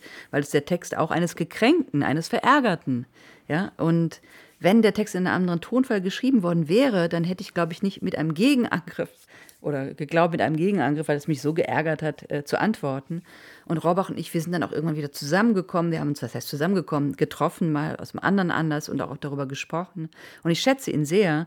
Nur wenn der Text von ihm ein bisschen, weiß ich nicht, anders geschrieben worden wäre, fragender, äh, gerne auch angreifend, aber sachlicher, eher in Richtung von irgendwas Drittem und wenn er nicht versucht hätte, diese Kinowelten so gegeneinander auszuspielen, wäre, glaube ich, schneller irgendwie ein Austausch zustande gekommen und auch eine, eine Form von Diskurs. So führte das eher zu einer Erstarrung.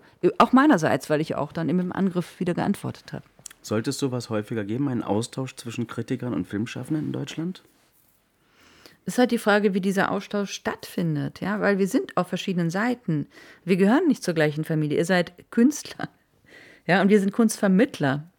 Und ihr müsst sowieso euer Ding machen und wir machen unser Ding. Und im besten Fall kommt dabei ja, was Interessantes Drittes bei raus. Aber Austausch in dem Sinne, wie ich finde, wie Süberberg das gut gemacht hat, wie Wenders das gut gemacht hat, wie jetzt zum Beispiel auch hier ein Gespräch stattfindet, wie ich in der First Steps Jury mal war äh, im, im, letzten Jahr. Ich, ich sage sag Jury immer ab, weil ich oft die Zeit dazu nicht habe, diese vielen Filme zu sehen. Aber das war eine wirklich interessante Erfahrung, wo ich dann wieder junge Filmemacher kennengelernt habe und gemerkt habe, hey, die und die möchtest du jetzt aber mal verfolgen. Ja, und also im Kleinen ja, grundsätzlich trotzdem schwierig.